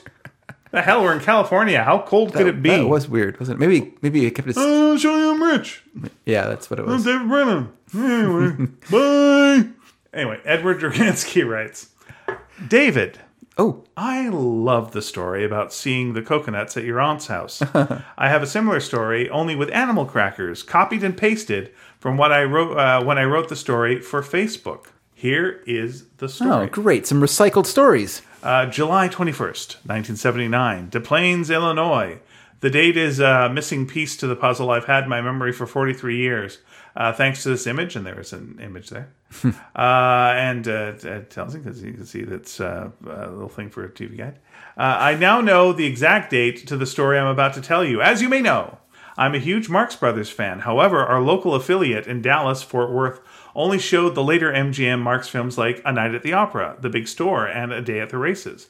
I had never seen any of their early Paramount films, so whenever we traveled uh, home to Chicago in the summer, I'd grab the TV guide at my grandparents' house and pour through it to see if the local Chicagoland stations might happen to be showing any of the earlier Marx films.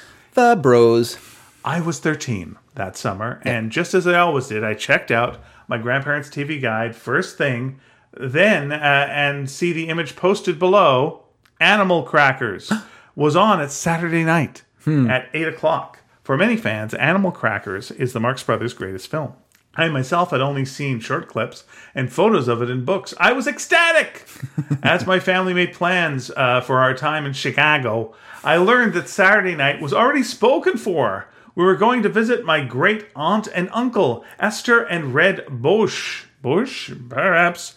Uh, I asked my folks if they thought Aunt Esther and Uncle Red might let me watch Animal Crackers when we were there, which was replied with the dubious, "We'll have to see when we get there." Uh oh, that's a no. That's a big fucking. a parental That's no. a big old no.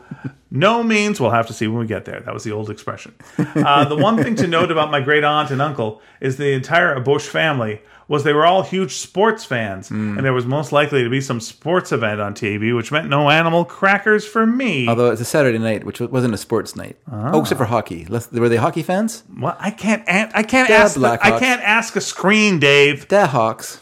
The sports fandom in the Bush house uh, dwarfed my Marx fandom by far, but I asked anyway when we arrived. The entire Bush clan didn't disappoint my expectations. My great aunt and uncle and all the second cousins filled the living room watching baseball, Oh, a baseball. national pastime. oh yeah. I quickly uh, got my Uncle Red's attention and asked him if I could watch the world premiere of Animal Crackers, knowing the chances were slim. My Uncle Red smiled and said, Come on, Eddie, follow me.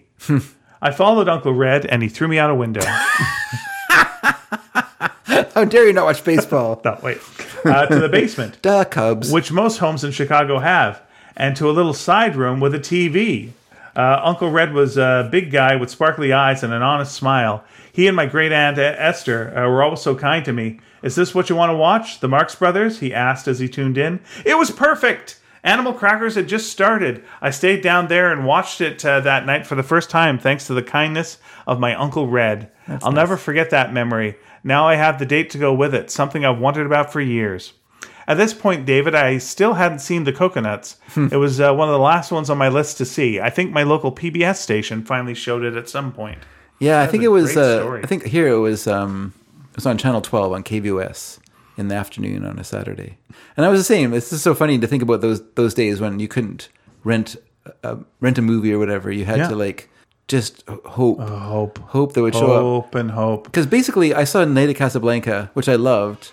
I'm probably gr- grade five, but it wasn't until like three years later that I saw Monkey Business. Was the second Marx Brothers film I saw, which played like at midnight or something on New or around late at night on New Year's Eve night.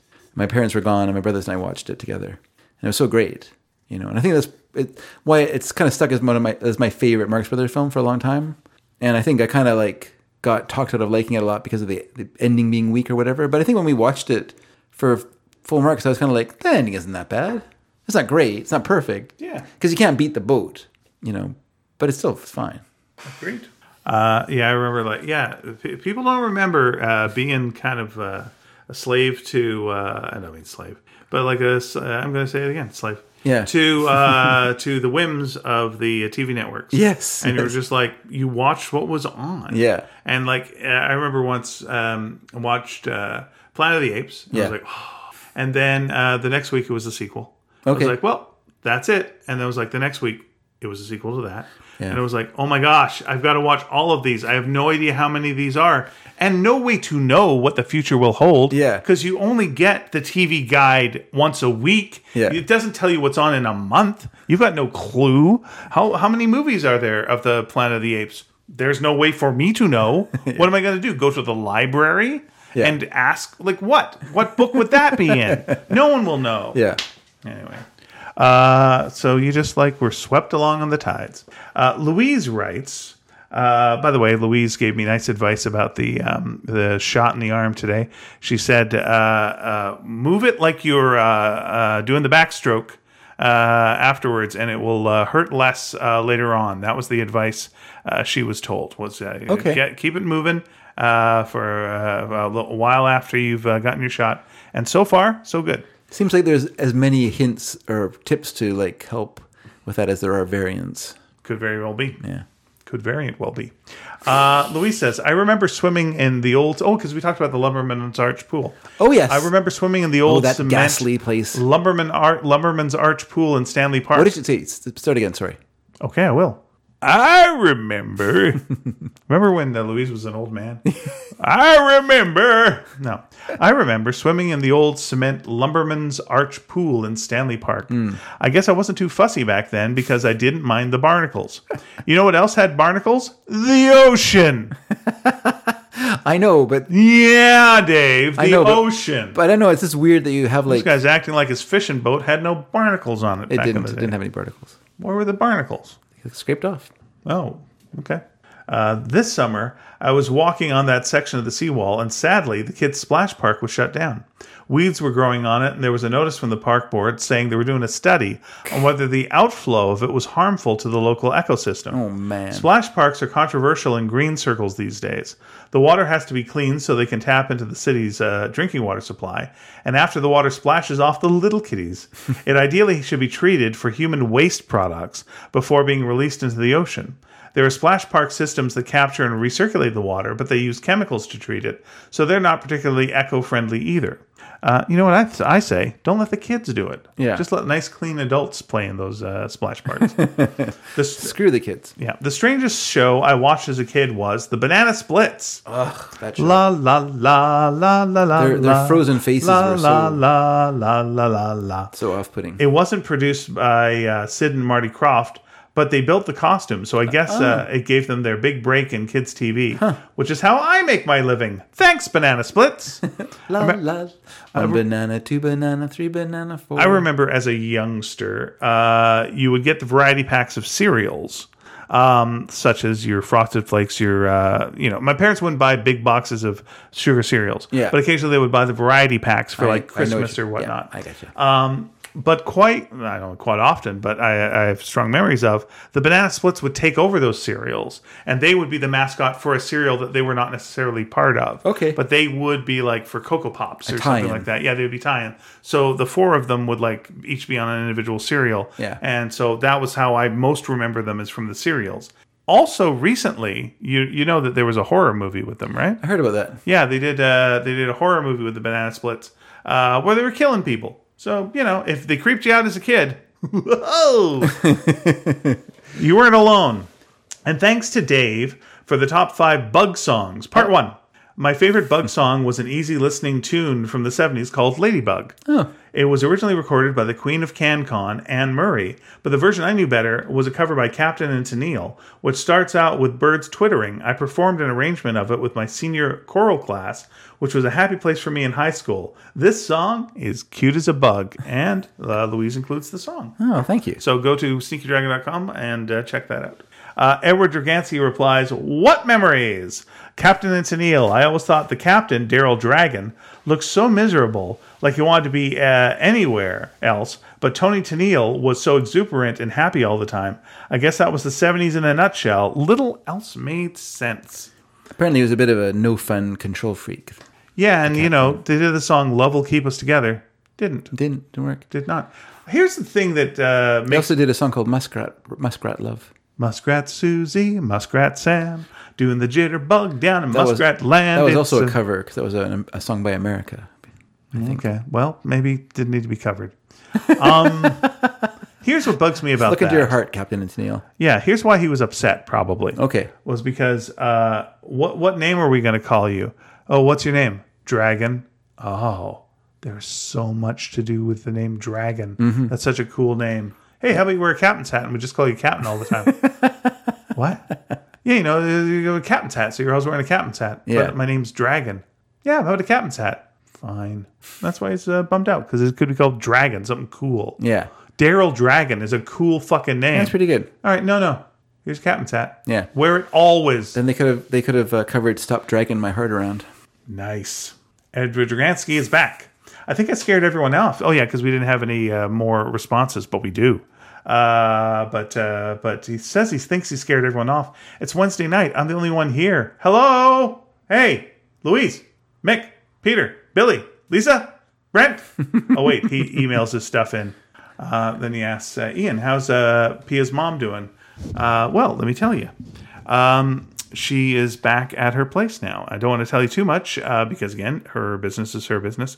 But uh, yeah, things were scary uh, a couple of weeks ago, and uh, spent some time in the ICU. And she is now back at home, uh, basically independent and uh, you know uh, doing all right. So you know uh, we got uh, you know you know you know how it is, right? It's everything isn't like completely well. It's all back to tens, but it's definitely a lot better than it could have been. And we were very scared for a while, and things worked out uh, as well as they possibly could. So uh, very happy about how things are, and she seems happy. And uh, and uh, my sister in law uh, Victoria uh, and uh, Pia, they both like redid her room at home, and it's beautiful now. And she says it's like a hotel, so she's very happy. They even put chocolate on her pillow. Those guys, they're nice. She didn't notice it and woke up in the morning. Oh no. Oh, there's so many awful jokes I could do about that. Anyway, continuing the letter. I'm no stranger to taking care of the older generation either. It's our turn to do our part. Since they took care of us when we needed it, love and care to all, indeed. Uh, Dallas had a local show that ran for 30 years on and off, Mr. Peppermint from 61 to 69, uh, which was retitled Peppermint Place for its second run from 75 to 96. Good run. And is one of the longest running kids shows on television. The host was the same man for the entire run, Mr. Peppermint, aka Jerry Haynes. Peppermint Place was on early in the morning, uh, taped at a studio downtown. I never saw it live, but I knew more than a few friends who watched the taping or appeared on Peppermint Place over the years. Mr. Peppermint, dressed in a barbershop quarter straw hat, a magic peppermint cane, and had a peppermint striped suit. He had a co host puppet, Muffin the Bear, who was one of the many different puppets on the show. Mr. Peppermint had guests on the show, sometimes locally famous, nationally famous, or someone interesting. Imagine Captain Kangaroo. It was very much the same. Mr. Peppermint wasn't a strange show like the question asked. I had Sid and Marty Croft or the New Zoo Review for that. Oh boy, New Zoo Review. Come and ride at you. Um, I had I remember one time one of the New Zoo Review characters uh, took happy pills and just tripped out. Oh, really? It was all uh, like an anti-drug thing, but it Okay. was like a pill that made them happy. But then they just like freaked out, and everything went to crazy high speed. Oh. Went too happy. yeah, and uh, and they died. Anyway, um, no, they didn't. Jumped off a roof. Yeah, Tom jumped off the roof, saying, "This one's for you, Damien." Really strange.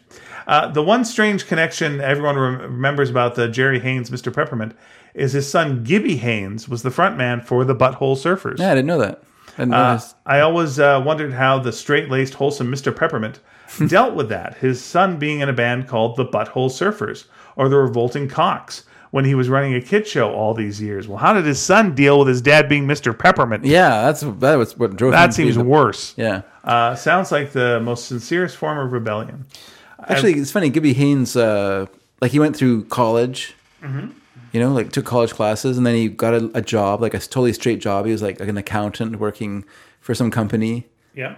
and then he was like, "Ah, I, I want to be in a band, and so then he just changed his whole life, went down his own road. I don't think he looked back. I think he's pretty happy where he where he ended up. Uh, I remember. Um, Now he's an accountant for the butt- Butthole Surfers. I remember uh, journalist, music journalist uh, Dave Watson. Yes. uh, in college, uh, when we were working on the other press, uh, coming in and go, I saw this band. They're called the Butthole Surfers. He loved the name. We were at the same show. Is that right? It was a, uh, was that the love affair? Nice. My story has been confirmed. uh, I have good memories of the show. Mr. Peppermint was indeed a Dallas celebrity everyone knew. It was a good show. When we lived in Mesquite growing up, my brother and I had access to a part of town that we could walk safely from home uh, without crossing highways or busy streets. We had our pathways that took us to most everything we needed Toys R Us, Burger King, Wendy's, a, a pool, three movie theaters, numerous stores, and a mall. That's all I need. That's all I need now. I was about 14 or 15 when at supermarket, no need. Well, the mall probably has a supermarket. I was about 14 or 15 when I trusted when I was trusted uh, with the care of watching over my brother, who is seven years younger than me. So we spent those uh, few summers walking everywhere to pass the time. We had no public transportation in Mesquite yet uh, like buses or train yet like buses or train so walking was our mode of transit mom and dad both worked so it was up to me to run the show during the summer concerning oz and the differences between the baum books and the 1939 musical there was even more fantastical passages in the books that would have been too strange and too fantastical to film when the witch puts Dorothy and company to sleep with the poppies, only Dorothy, Toto, and the lion are affected since they are living beings. Yeah. It's up to the Scarecrow and the Tin Woodsman to build a huge cart from trees pulled by thousands of mice in order to pull Dorothy, Toto, and the lion from the field. Why aren't the mice high? That makes no sense to me. Yeah. Anyway, maybe the bite mice. They're built computer up they're a computer tolerance. mice. Oh, is that right? Yeah. Back then. Yeah. Smart. Uh, the journey from Munchkin Land to Emerald City also seems to take weeks instead of what seems like a day in the musical. The Emerald City really isn't green at all when they get there. It's all a farce. Everyone is required to wear green tinted glasses when they're in the city, so it appears to be green. That's great. Uh, when our characters are finally granted a meeting before Oz, they do so individually. He appears as a floating orange head to Dorothy, as a lovely lady to the Scarecrow, as a terrible beast to the Tin Woodsman, and as a ball of fire to the lion. In the end, uh, I think the wizard really does literally put brains in the Scarecrow's head, since he is shown to have this overgrown bulbous head afterwards. It's all rather strange, but it really did blow me away as a young reader. Later in the series, Santa Claus even visits Oz during a huge banquet with all the characters in attendance. I remember it's written that Santa leaves in a giant floating bubble as an orchestra plays for his exit. this was the kind of crossover for Baum, since he also wrote stories of Santa's adventures during his career. The books were massively vivid and imaginative. I wonder how they'd come across to me now. I've written enough. Take uh, someone else take the wheel, please. I'm floating away. There's no place like home. Adieu, sneakers. Until next week. And Billy replies, "I'm here, Ed. Always here. Not always finding time to post." And then he gets in a bubble. Ah, he goes away as well. That's weird. Like I would feel like the fire would show up for the scarecrow, like the tin wood, the terrible beast. Almost feels like that's a that's a the lion. th- That's interesting. Weird choices. Okay. Um, hey, do you remember uh, Ed uh, the first crossover between Marvel and DC? Do you? It works with the, with this story. It was they did a, a giant comic and they adapted uh, uh, the Wizard of Oz. Oh really? Yeah, that was the first thing that Marvel and DC worked on together. Weird. Yeah, weird. That is very very weird. 'Cause that, that's Scotty Young. I th- is that his name? He's a cartoon or a- artist, and I think he he's in like some Oz stuff, right? And did Oh, for sure. and Eric Schanauer too did. uh, Oh, w- Eric Shanauer yeah. did amazing uh, Oz stuff. Both of them did great Oz stuff. Yeah. Very, very different. In fact, I think Shanauer wrote some stuff for Scotty Young. Okay, But okay. Shanauer also drew his own yeah, yeah. uh, stuff. Yeah, I'm just looking here. It was, oh, my computer likes to um, uh, say, hey, you can't go there. It's not a safe site. It is a safe site, you dumb computer. I can hear you, Ian, and it makes me mad when you uh, when you say such things. Yeah, here we go. Uh, yeah, MGM's Wizard of Oz. I'm looking for. Yeah, here we go. Yeah, it was a special collector issue. MGM's Marvelous Wizard of Oz. Yeah, very very uh, a good looking good looking book. Good looking book. Uh, later on, they would do many crossovers, including uh, Superman versus Spider Man and X Men uh, with Teen Titans and whatnot. But that was the first. Lisa writes uh, regarding questions of the week. I got nothing. there we go. This is why people aren't writing in. They got nothing. However, Hey, do you know what? what? What? Lisa Williamson, co-host What? of What? a podcast What? called Horse Mysteries. Oh, nice. yeah. What's up with that? Well, we just released uh, episode two this week. Dropped. Everyone can listen. It's another fun story. This one actually is about Edward Mybridge, the photographer. Some facts in there that I did not know. I was shocked and surprised. You may be shocked and surprised by listening to episode two of season two of Horse Mysteries. Come on down and join us, Be shocked, be surprised, and then comment on it. please. Uh, so, but Lisa does go on to write Oh. some things. She does go on. Uh, she says, number one, uh, what the young man asked us. Oh, because this is a clarification on the story you told. oh, Uh, at thank you three, for three correcting me. times at the concert. What was the concert? that was uh, uh, Julia Jacqueline. Very good. Uh, the concert was actually, are you a fan or are you a supporter? Which I think essentially has the same meaning as what David said. Yeah. meaning Basically, are you, did you drive someone here or are you here for the band? I took his term supporter to mean something like, are you a mom and dad of someone in the band or some such? are you a mom and dad of someone in the band? Uh, Number two, on the subject of block parents. My parents were block parents, and I remember a little boy coming to our house crying because he got lost. We kept him, of course. I mean, we alerted the authorities, and he was reunited with his family. He was in grade one and missed the school bus, decided he could walk home, and part of the way realized he had no idea where his home was. He was our only incident in 20 to 30 years of having the block parent sign up. I remember my early 20s having to be interviewed by someone as I was now an adult living in the ha- in, our, in the house. Prior to that, children did not need to be checked out, so I assume some form of criminal records check uh, had been occurring previously. And Steve Martin on the subject of Steve Martin. He's kind of otherworldly. His look is so old school and bland, and he has uh, remained pretty unchanged over the decades. Maybe he's a vampire. Maybe. Uh, but he is always doing something very different. I think reading the novel Shop Girl really brought it home for me.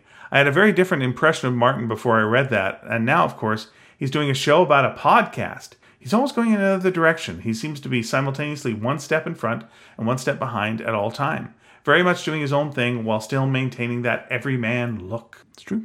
Peter Ayers writes Thank you for that, dear. fade in on audio of feet running on hard floor, increasing in volume, like that in Stan Freeberg's Banana Boat parody that completely passed over my head as a child, having never heard the Belafonte version you were talking about in last week's episode. So you just heard the Alan Arkin version. Okay, fair enough. That's all. Sound effects. Tap, tap, tap, tap, tap, tap, tap, tap, tap, tap, tap, tap. Peter gasping for air. How are we on time? Okay. Billy. Wait, before we move on, I just Yeah. want to thank thank Peter. All right. Four. Oh, thank Peter. Oh, thank Peter. Uh, Peter was kind enough to send me a book in the mail. Oh, I came home today to find an Amazon package on my stoop, and I was well, I was kind of, I was actually, I, was kind of, I wouldn't say I was upset. I was annoyed. kind of annoyed because it was this Oh, Okay. giant box, and I was expecting a, a CD. I'd, I'd ordered a CD, Okay. and so this giant, like book-sized box is sitting on my, and I was like, what a waste of packaging. These guys And you kicked it down the stairs. but no, it was this book from from Peter, and let me just read the note that he was kind please, please. he added to it right here. It says, it says, a gift from Peter Ayers. Hey David, in advance of your trip to Belgium, and in gratitude for all the time you put into the podcast, allow me to whet your appetite with one of my favorite francophone comics of the past few years. And It's from Peter Ayers. So, so thank you very much, Peter. It's called Pourquoi? it's called Don La Tête to Sherlock Holmes in the head of Sherlock Holmes, Okay. and it's got this wonderful, beautiful cover. wonderful die cut cover. So you open it up, and it it reveals, Oh my stars. and so it uses uh, this this uh, idea of his head in quite a few different sequences of the book, where it'll have like him, Oh, it opens up and Hmm. yeah, yeah, and so him going through like the mystery in his head, and uh, so it does that a number of times, and it's this wonderful, beautiful. this wonderfully, uh, wonderful illustrations, and um, who's it by actually? Let, let me look down here in the bottom. So it's the affair of the scandalous ticket, but it's by Cyril Liron and Benoit Dehan. So uh, yeah, it's really wonderful. I read a little bit of it at home before uh, the the nail trimming lady came because I had to today. I had to zip home because of the uh, change in our schedule, as, you- as we mentioned, and so I had time to uh, read it. So thank you very much for that, Peter. I really appreciate it, and uh, it's already good. I haven't finished it, but it's very good. Fantastic. Uh, Billy writes, "Hello all. Hello, Billy. Weird TV of my childhood, uh, 1974, the Hudson Brothers Razzle Dazzle Show, with that crazy emu Oh. and the tiny island of uh, Peggy Peggy Eggy Peggy Egg- Oggy. He Peggy- correct, corrects it below. It turns out it's Peggy Peggy. Very good. And the Land of the Lost, though I can still watch Land of the Lost, I am, I was obsessed with it. uh, independence uh, time, being able to drive to the movie theater alone at the age of 16. Take care. Uh, and That's good. That shows some competence as a as a young as a young man. Whereas I did not start driving until I was in my early twenties because I was uh, I was a bus baby, and also I was I wouldn't say I didn't get much encouragement at home. Is what I'll Mm. say about these things. Like I think like you know my saying right about raising teenagers, Mm-hmm. which is the guiding principle. It's the principle of guiding. Oh. because kids need like a steady hand, kind of not forcing them, but helping them along. Right. You know, like when But the girls not across the face, otherwise you're going to get a voodoo. no, doll no, thing. that's uh, no. The idea of like, like when the girls it was time for the girls to get their learner's license. You know, Lisa and I made sure to take them to the motor vehicle branch and get the book and ha- that studied it and took them for their test and you know and then got them lessons so they could pass. So you know, before their test came up, they had some driving lessons to to Right. to refresh and they could use the car and he took them on the he took them around the the test route so they could could be ready for it you know like those are all important things whereas when i went to learn to drive as a kid my mom took me once in the car she made me drive her to the store so i was driving this busy parking lot in north delta and then i almost got in a s- in a small accident because someone pulled out in front of me and i didn't react properly because i didn't i didn't know how to drive and then mom got all mad at me and she's like well you're not ready to learn to drive and that was the end of it that was the end of my lessons so i often think about that as like that's not a guiding hand that's not a that's not a helpful person in your life Agreed. so i'm glad billy that you're able to learn at 16 and have that independence Excellent. And I do. Uh, I also enjoy the Hudson Brothers Razzle Dazzle show. Here's two things about that. One, um, yeah, the emu. It was a Yes, it's ventriloquist. It was a ventriloquist thing with no voice. in Yeah. the puppet. Yeah. the whole thing was occasionally the bird would like eat his head. How? How do you make an act out of that? How do you fill like? I love time? that, and I made a couple of different times at work. I, I've shown people that, like, like a the em- like an emu thing, like, Yeah. because it's so remarkable. Like the physical comedy of it is Yeah. is mark the the aliveness of this bird. Sure, sure. That's just his arm is amazing, and yeah, the physical elements of it, like you know, there's one with him in a broom. Uh, you know where he's got the oh, this is great. The emu gets the the broom between his legs, and you know there's that moment of like anticipation of what's going to happen, and the audience is laughing, and so well done. There were times that he was on Rod uh, Holm, Rod Hume, Rod something. Okay, you got. I really, I do want to know. Razzle dazzle. There was a time uh, they put the entire opening of uh, the Hudson Brothers Razzle Dazzle show on um, uh, Family Guy.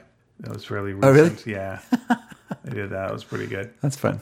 Uh, and it was like they're not going to put the whole thing on because it goes on like a million years, but they did They put the whole thing on. It was So they just rebroadcast, like they didn't redo it themselves. They just had like the actual footage. Yeah, they just they just put the whole thing on. Yeah, I forget the context, and I don't even think the context matters. no, not in that show. But uh, it was like when they they they put on uh, "Dancing in the Street" from Live Aid. Okay, let's see. Here we go. Where's the emu? It's the emu. Show me the emu. Where's the emu? God damn it! Come on. just put Rod blank and emu. Just put Rod and emu. it's the amazing emu. I remember. Right, amazing emu. Come on. Uh, Edward the emu? No. Rod Amazon emu? No. The amazing. Ugh, this is killing me. I remember being the amazing emu. It was the amazing emu. The, the amazing emu and his amazing emu. Okay, Uh, all right, so Hudson Brothers there. Hudson Brothers. It's going to be this. Uh, Rod Hull. Rod Hall. There you go. Yeah, Rod Hull and his amazing e- emu.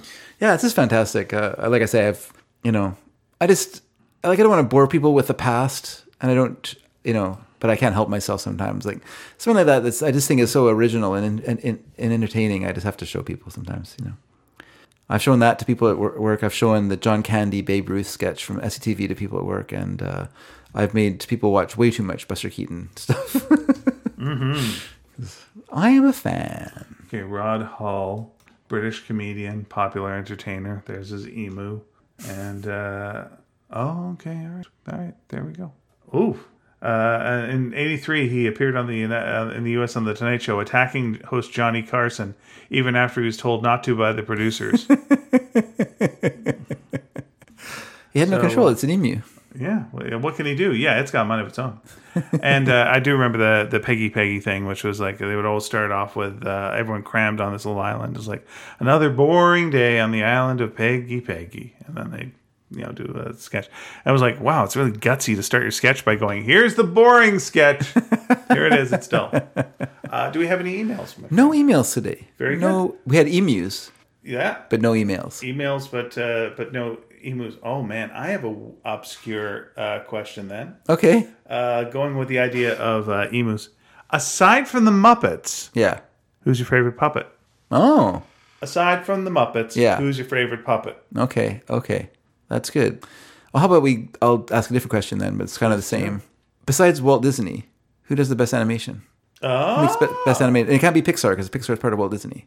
oh it is now. But- wasn't. It, al- it always has wasn't been. at the time. yeah, even Toy Story was uh, Walt Disney. It was uh, through Was Disney. it? Yep. That's how they got the money to, to make those movies. They couldn't have afforded all the servers and stuff like that if they hadn't Okay. sold the company to uh, Walt Very Disney. good. All right. So th- those are the two questions for you. That's Uh, why Disney was al- already demanding a Toy Story 2 after Toy Story came out. So here's uh, here's here's what you're going to do to respond to those questions or anything else you want to say. Uh, you can either Ooh, email. Can I just say one more thing? you can say as much as you want. I just want to let everyone know. I don't know if I mentioned this before on the show, but um, a company down in the states, uh, a record label, has been reissuing No Fun stuff and All right. putting them on Bandcamp. Oh, That's our, our friend uh, David M has been Yeah. on many times and has uh, written songs uh, for us and Yeah. is an amazing talent. Yeah, Okay. and so I just want to let people know if they have enjoyed stuff that David's done on the show or enjoyed listening to some of the fun songs I played on Listening Party. Uh, if you go to Bandcamp and go to, I believe it's called Atomic Werewolf is the name of the label. Okay. which is kind of a play on Werewolf T-shirts Records, which was the record label that released No Fun stuff originally. There's a lot of werewolf stuff on this show. Where reality becomes dreams, Werewolf T-shirt Records. Nice. Um, yeah, if you go there, you'll find uh, they've reissued their 1985 album, 1894, and their 1984 album, double album, Sniffle, uh, have come out so far. 19, uh, 1894 is available as a CD, but uh, unfortunately, No Fun is not. Or sorry, Sniffle is not yet available. So Okay. I'm waiting until there's a couple because I want to try to um, amortize the uh, c- the incredibly expensive shipping costs that get stuff from the states the way they are right now. So um, yeah, but I'm yes, I've already I've already got the I've already bought them on Bandcamp, but I'll rebuy them as, as CDs when they're available. Can we put a link to that on our uh, I page? will. That's a good idea. Thank you. Yeah, it was so much fun. I just listened to all of Snivel today driving, driving about. Uh, it's just a joy because I haven't listened to it for a while because I, I have it on cassette and I and I David did give me a CD version of it, um, but uh, this this is like a remastered.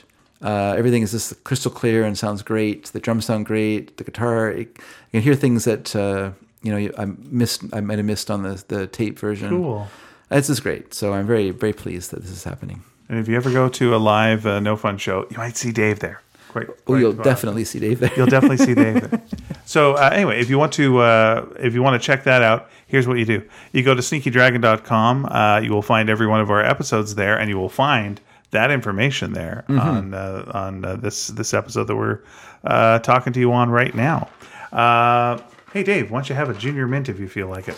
out of Uh, us. Oh they didn't have any uh, of our regular candies at the store. There was a big run on absolutely every sour candy that was there. Oh, really? Huge run. Like the shelves were gutted That's weird. like someone just went bring me every sour candy and so i was like i got nothing and they had a sale on junior mints so listen i'm not pushing them on you but they're there um, so here you go sneakydragon.com is uh, where you find that if you want to email us sneakyd at sneakydragon.com sneakyd at sneakydragon.com if you want to uh, post on our message boards as i said sneakydragon.com the uh, the website has uh, our episodes and underneath that's message board space just waiting for you why not don't wait till the last second it makes edward nervous It's like, wait a minute, is no one else at this party? What's going on? I, uh, oh, geez, oh man, and you know that kind of thing. That's my im- impression of Edward. I'm sure he sounds like that, I'm sure he appreciates it. except when he mentions Chicago. That's what he sounds like when he says that.